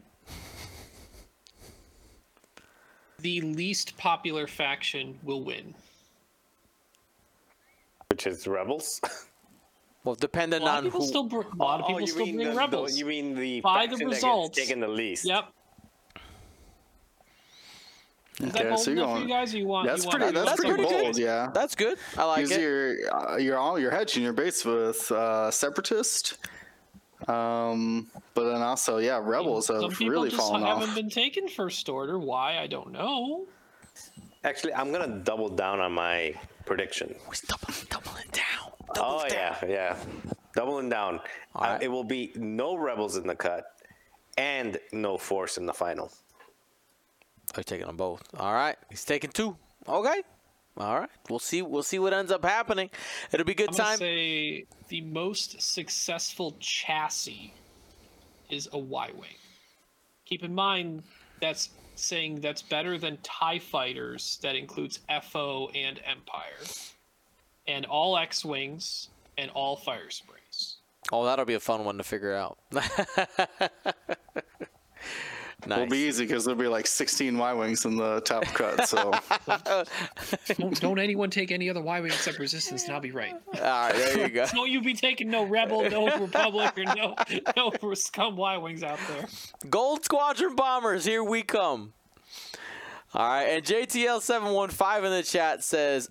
A uh, so we have invitee players and then we have buy-in players. The players, the like I said, those 35 seats that are going to be open. Says, what if a buy-in player wins it all? Then they win it all. They win it all. It's an open seat. If you if you're playing, you have a chance to win. That's right. That's right. So, with I got a spicy bold prediction. spicy, hit me. None of the winners make cut. Oh, you're being called out. Oh man, the Andrews and the Christophers all cry. I mean, if two of them don't show up, That would that's be- not that that- hard to do. But That would be pretty crazy, though. all But hey, that's why they're bold predictions. that's that's right. That is why they're bold predictions. All right, let's go ahead and head into our final segment. Ryan, you wanted to hit us with some knowledge. You had some nuggets for us. Some interesting tidbits. Yeah, so um, the wonderful Chris Allen has been keeping a database, and feel free to share it out, Dion. Uh, the website advancedtargeting.computer. Basically, he pulls in data from List Fortress, and he compiles it based upon events that have a certain amount of people uh, that that have an attendance to make sure there's not a bunch of just small events coming up. What is designed to be uh, more com- uh, higher quality compiled data. Now, granted, we don't have a lot of X-wing, right? In the past, there's been more X-wing to compile data like this, so um, you can definitely make some conclusions from this. We're going to look at stuff from this to see because all we all we can base off of our decision making and what we're bringing at lists, and maybe even how we're feeling on stuff, and maybe how things might be changed with these points updates. Um, from the data that we have for the games that we've been playing, right? So it's as simple as um, in this website, um, mainly I look at the page for pilots. Um, he still keeps up with upgrades and factions, but the pilots can generally determine as you build lists what is going to be the composition of your list, right? Some of the columns are as simple as the name of the pilot, a general image of it, the faction they're part of, and the ship. That's the baseline information. Beyond that, you got lists. Now, this is for a very great example right at the top the ISB Jingoist. That 442 lists so far makes it seem like, oh, they're counting two per list, right? No. One instance of ISB Jingoist shows up in a list, that is one. If a second shows up, that's still the same list, one. So we've still had 442 instances of Imperialists with at least one ISB Jingoist. It shows their cost in the cost column. Percentile is something, um, the easy way to break down percentile is basically um, take, a, if you play in a 100 player Swiss, okay? If the ISB Jingoist, we're going to round it to, uh, actually, we'll take Wampa. That's easier. Wampa is a 60th percentile ship. That means out of 100 players, Wampa's average placement in a in the finals of a Swiss is 40. Right? So you take the 100, subtract the percentile, you get where Wampa should land in where when he's taken in a list, he's going to average finish out 40th out of 100. Okay. Um, cut rate simple. We've seen that talked about that a whole bunch of times. It is what is the percentage chance or the at the uh, if you see this list about uh, for Wampa as example, about 33% of the time you're going to make cut if you bring Wampa. Match is just the total amount of matches.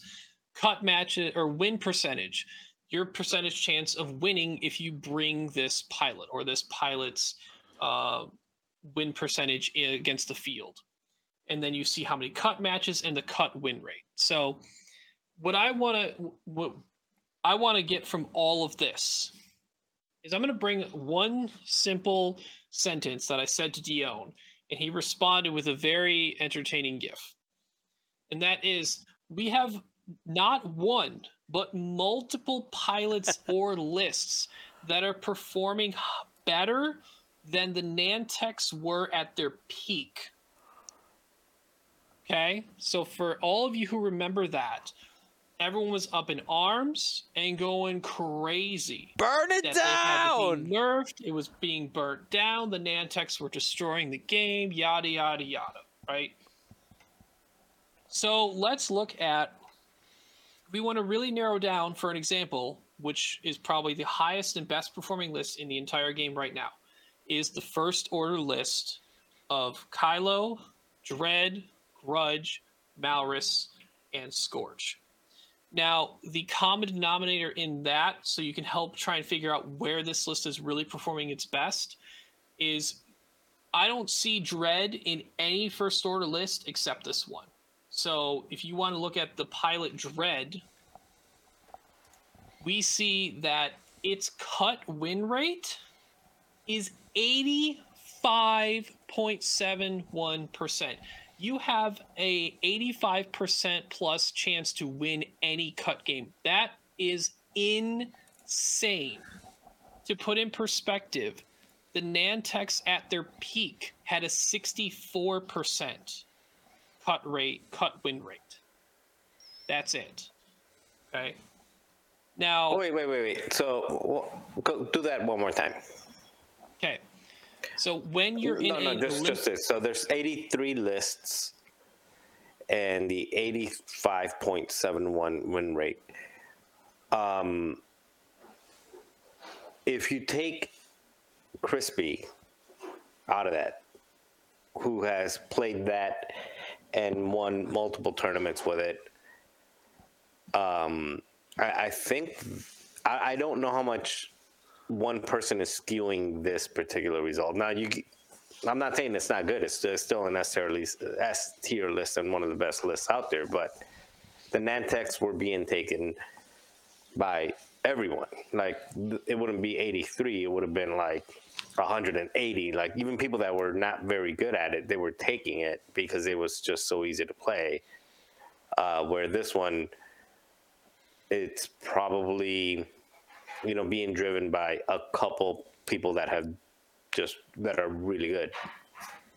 so wouldn't you have to always prepare for the best players to play the best list though? No, uh, I'm not. I'm not. Yes, of course, you have to prepare for somebody like Crispy or somebody else that that's at at a similar level flying it. But just in general, like if you're just doing, it's not an apples to apples comparison because I think the Nantex were were more broadly taken by everyone versus the. Well, I mean, we're seeing even now like people that you know, there's tournaments now like the one that just happened in Canada where nobody wants to fly it, whether it's, you know, for whatever reason they don't like it, whatever, they're not flying it. If the Nantex were available, somebody would have flown the Nantex because everyone was flying it. Okay. So let's go to another pilot that has been taken more than Dread and is not part of the first order list. Wilsa Teshlo has the same level of cut win rate as Nantex. Now Nantex there's another there's another uh I think the two main columns I've been focusing on recently has been cut win rate because once you make the cut, you that's where you're playing the most difficult lists, right?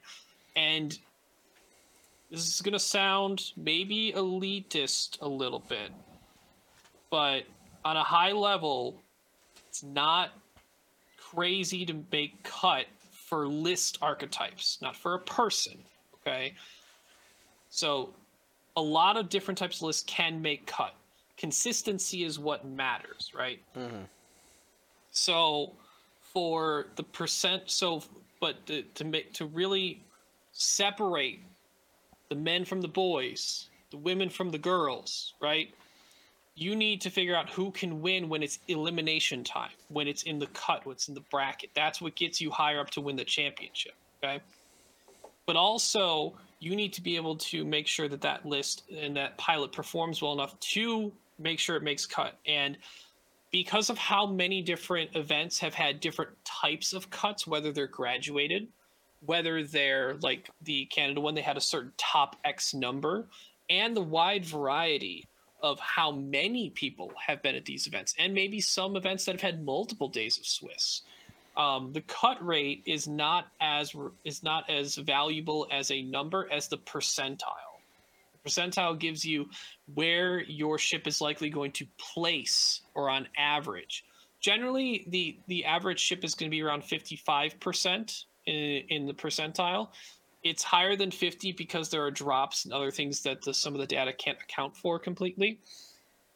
Um, but if you're above 60% in the percentile, or even like high high 50s like 57 and up that's a very well performing ship so for context the nantex did perform much better than a lot of these ships are on the percentile end. They were in a 70 percentile. So your average nantex player was making 30th on average in those events for gsp so that is the one thing that it may have over a lot of these ships, but the consistency of how many ships are at 60 up. So well, like I said, Will Wilsa Teshlo has the same cut win rate as those Nantex, is being taken up as we've seen almost taken in every resistance list.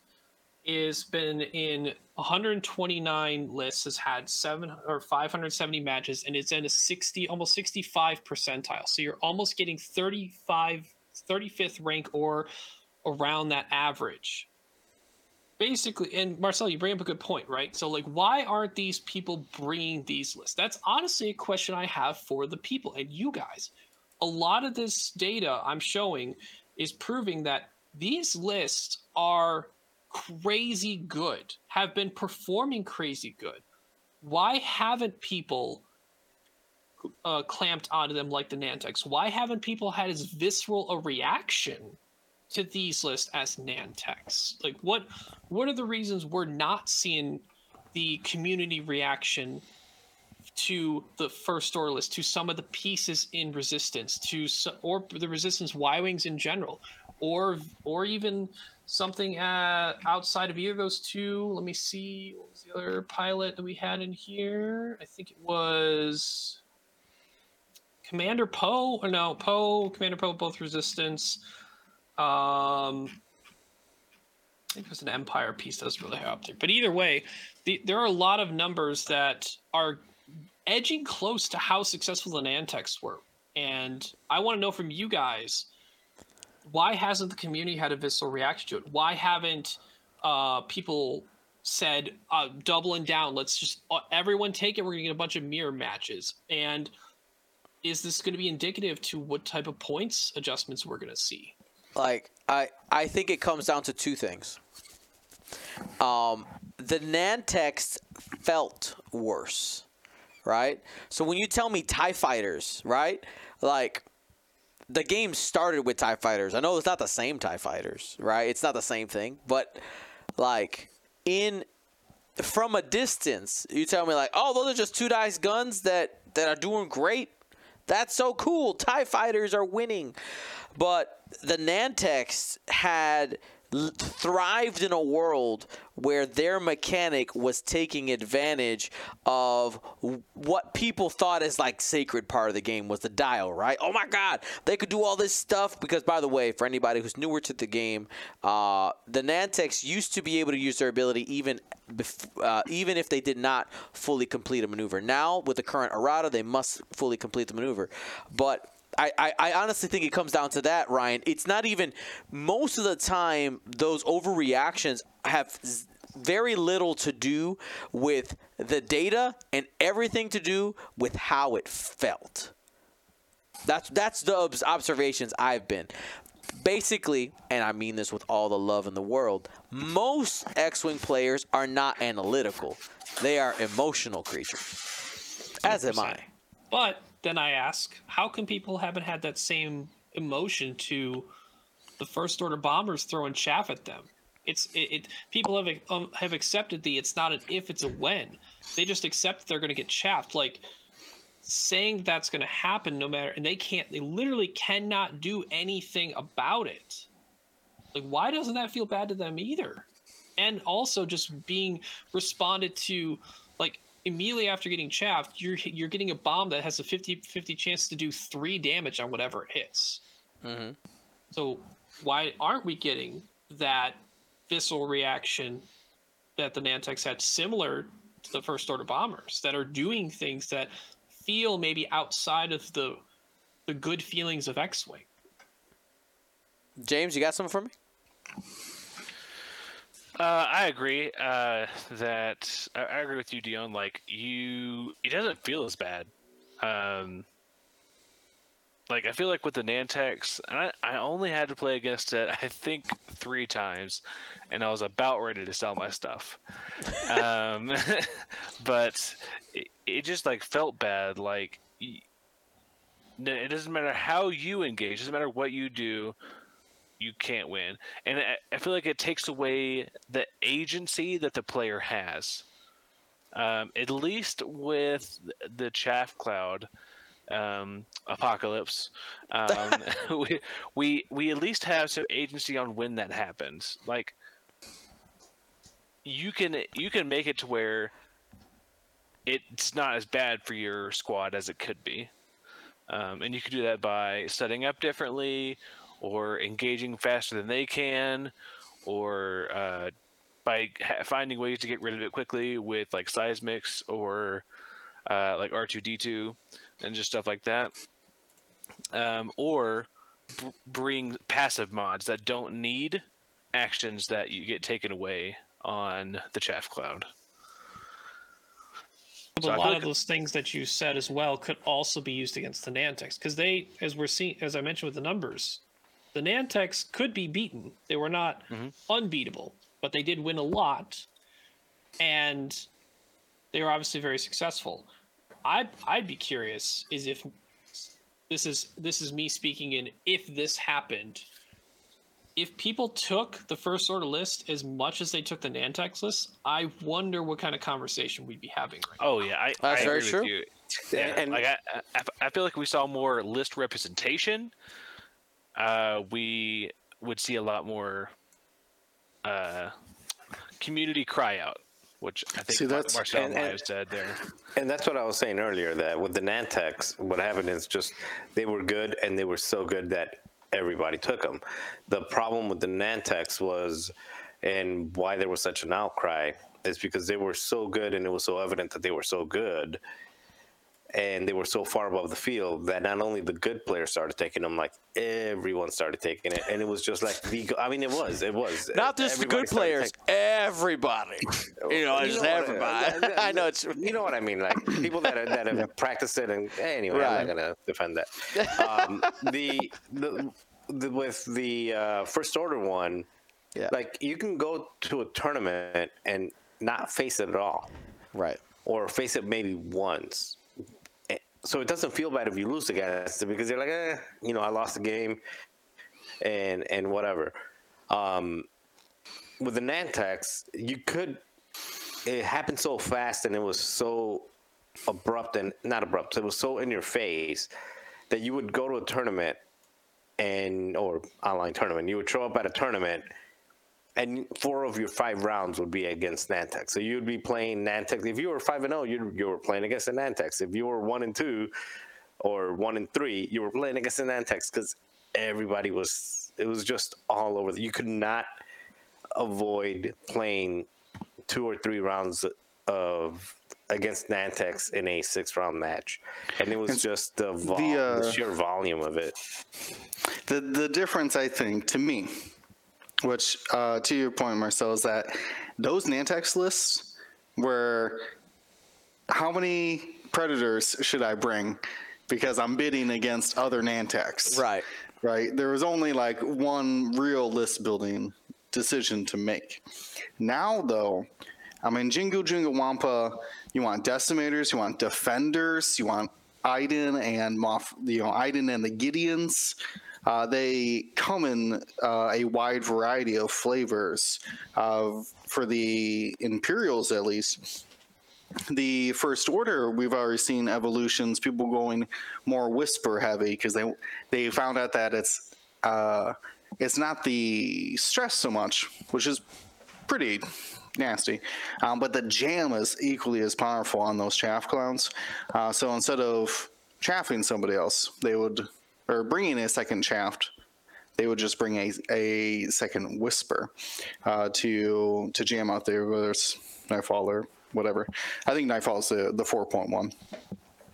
But uh, I think so that gives a visual uh, when you walk amongst the tables. Yeah, they could be Jingle Jingle Wampa here, there, and Grudge here, and you know they- they could be on every table, but they would always normally be in different variations. As much as we talk about, like, why aren't you running Defender Vader and five TIE fighters? People aren't, though. Because for whatever reason, it's one dimensional or uh, they would prefer a decimator, things like that.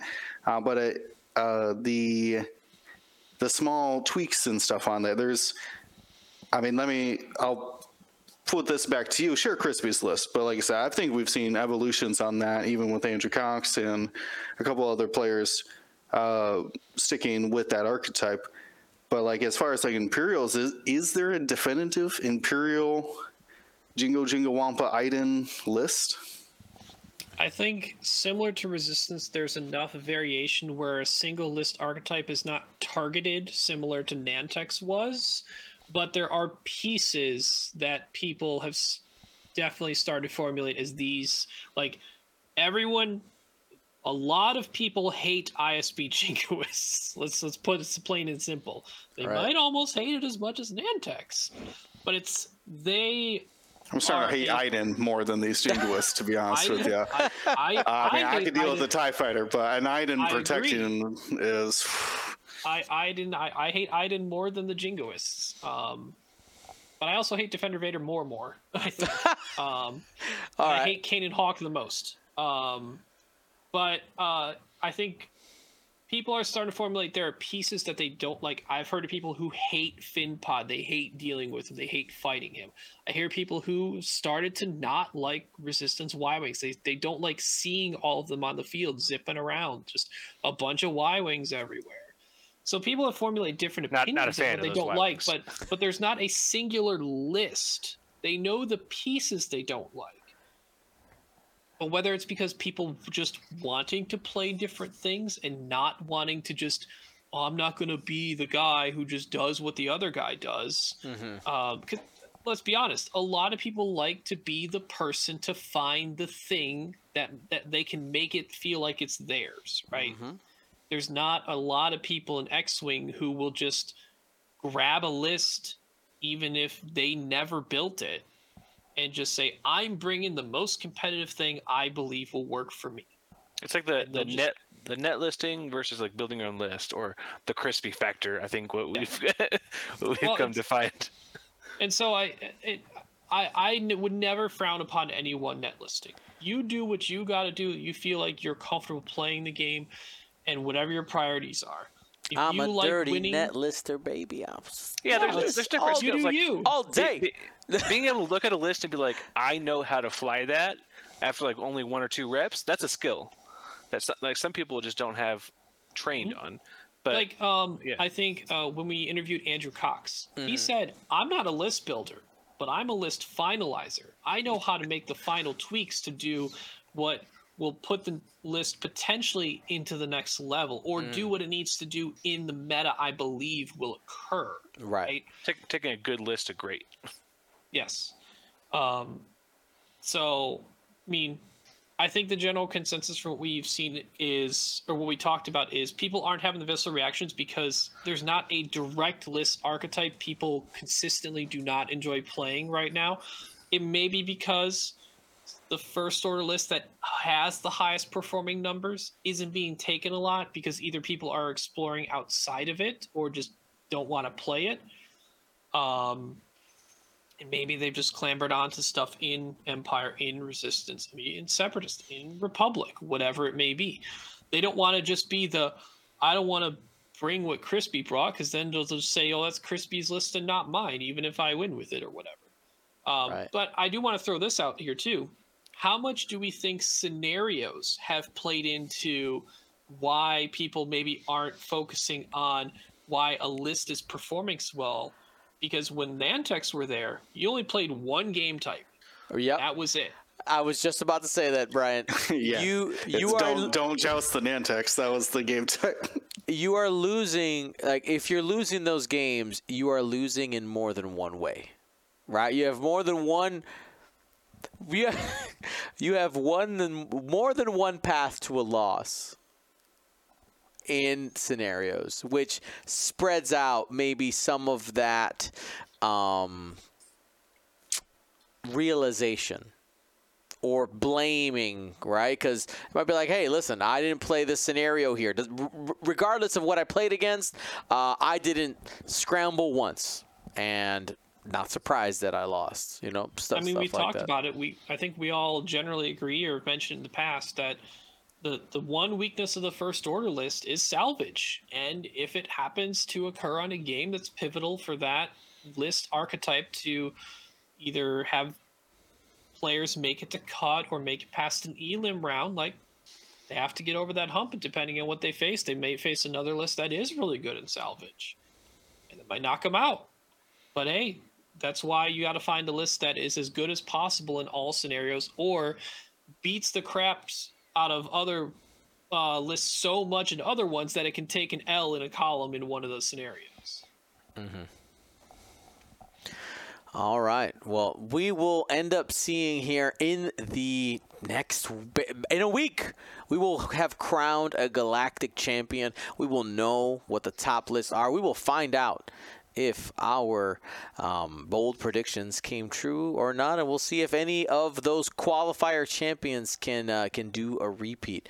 Super excited about it, friends. It's it's going to be a good time. Last couple of reminders uh, for things. If you want to support the Isoplane initiative, please go ahead and check it out. Shout out to Wade Pichet and Aerodome. Uh, if you want to check out that game, the link to the backer kit essentially is like the splash page for Kickstarter before it actually jumps into it. Uh, that opens up in a week as well. And uh, of course, we will see you guys this weekend. Make sure to tune in. And if you're a player, go ahead, get signed up, get your tickets. If you're on pending or something like that, I'm taking care of all those people tonight and we'll take care of you. It looks like Marcel's got one last thing to say before we head out. Request. A Sorry, request from so the spicy one and ramen. only Marcel Manzano. So next time we do the, um, I I forgot what what it's called. Raise your mic just a bit closer to your face. So next time we do the, um, what is it called when we uh, when we get together at your place to play? Ah, yes, the Gold The Squadron Showdown. Showdown. So next time we do the showdown, uh, we did the uh, Will GM'd RPG. Yeah. Uh, let's do the um, Wade's game. Arrow. You want, you want to do a, an Aerodome tournament? Oh, yeah. Yeah, the, the day before, and then next day, the, the following day, uh, we can try to take that belt away from Ryan. That's right. We're, I'm co- we're coming for it, Ryan. You said showdown. I immediately went to grab the belt. I'm like, I'm here. I got. You want some? Come get some. That's right. That's right. I, w- I will tell you, like, Wade's not playing around. He's got plans for, like, OP, like a world championship type of thing. Like, dude's popping off. Well, I mean, Like, watch he out. He was part of major part of OP for FFG originally, so Yeah. I wouldn't doubt it. It's gonna be it's gonna be pretty cool. I'm excited. All right, that's it for today. We will see you this Wednesday. Be smart and be safe. Gold Squadron.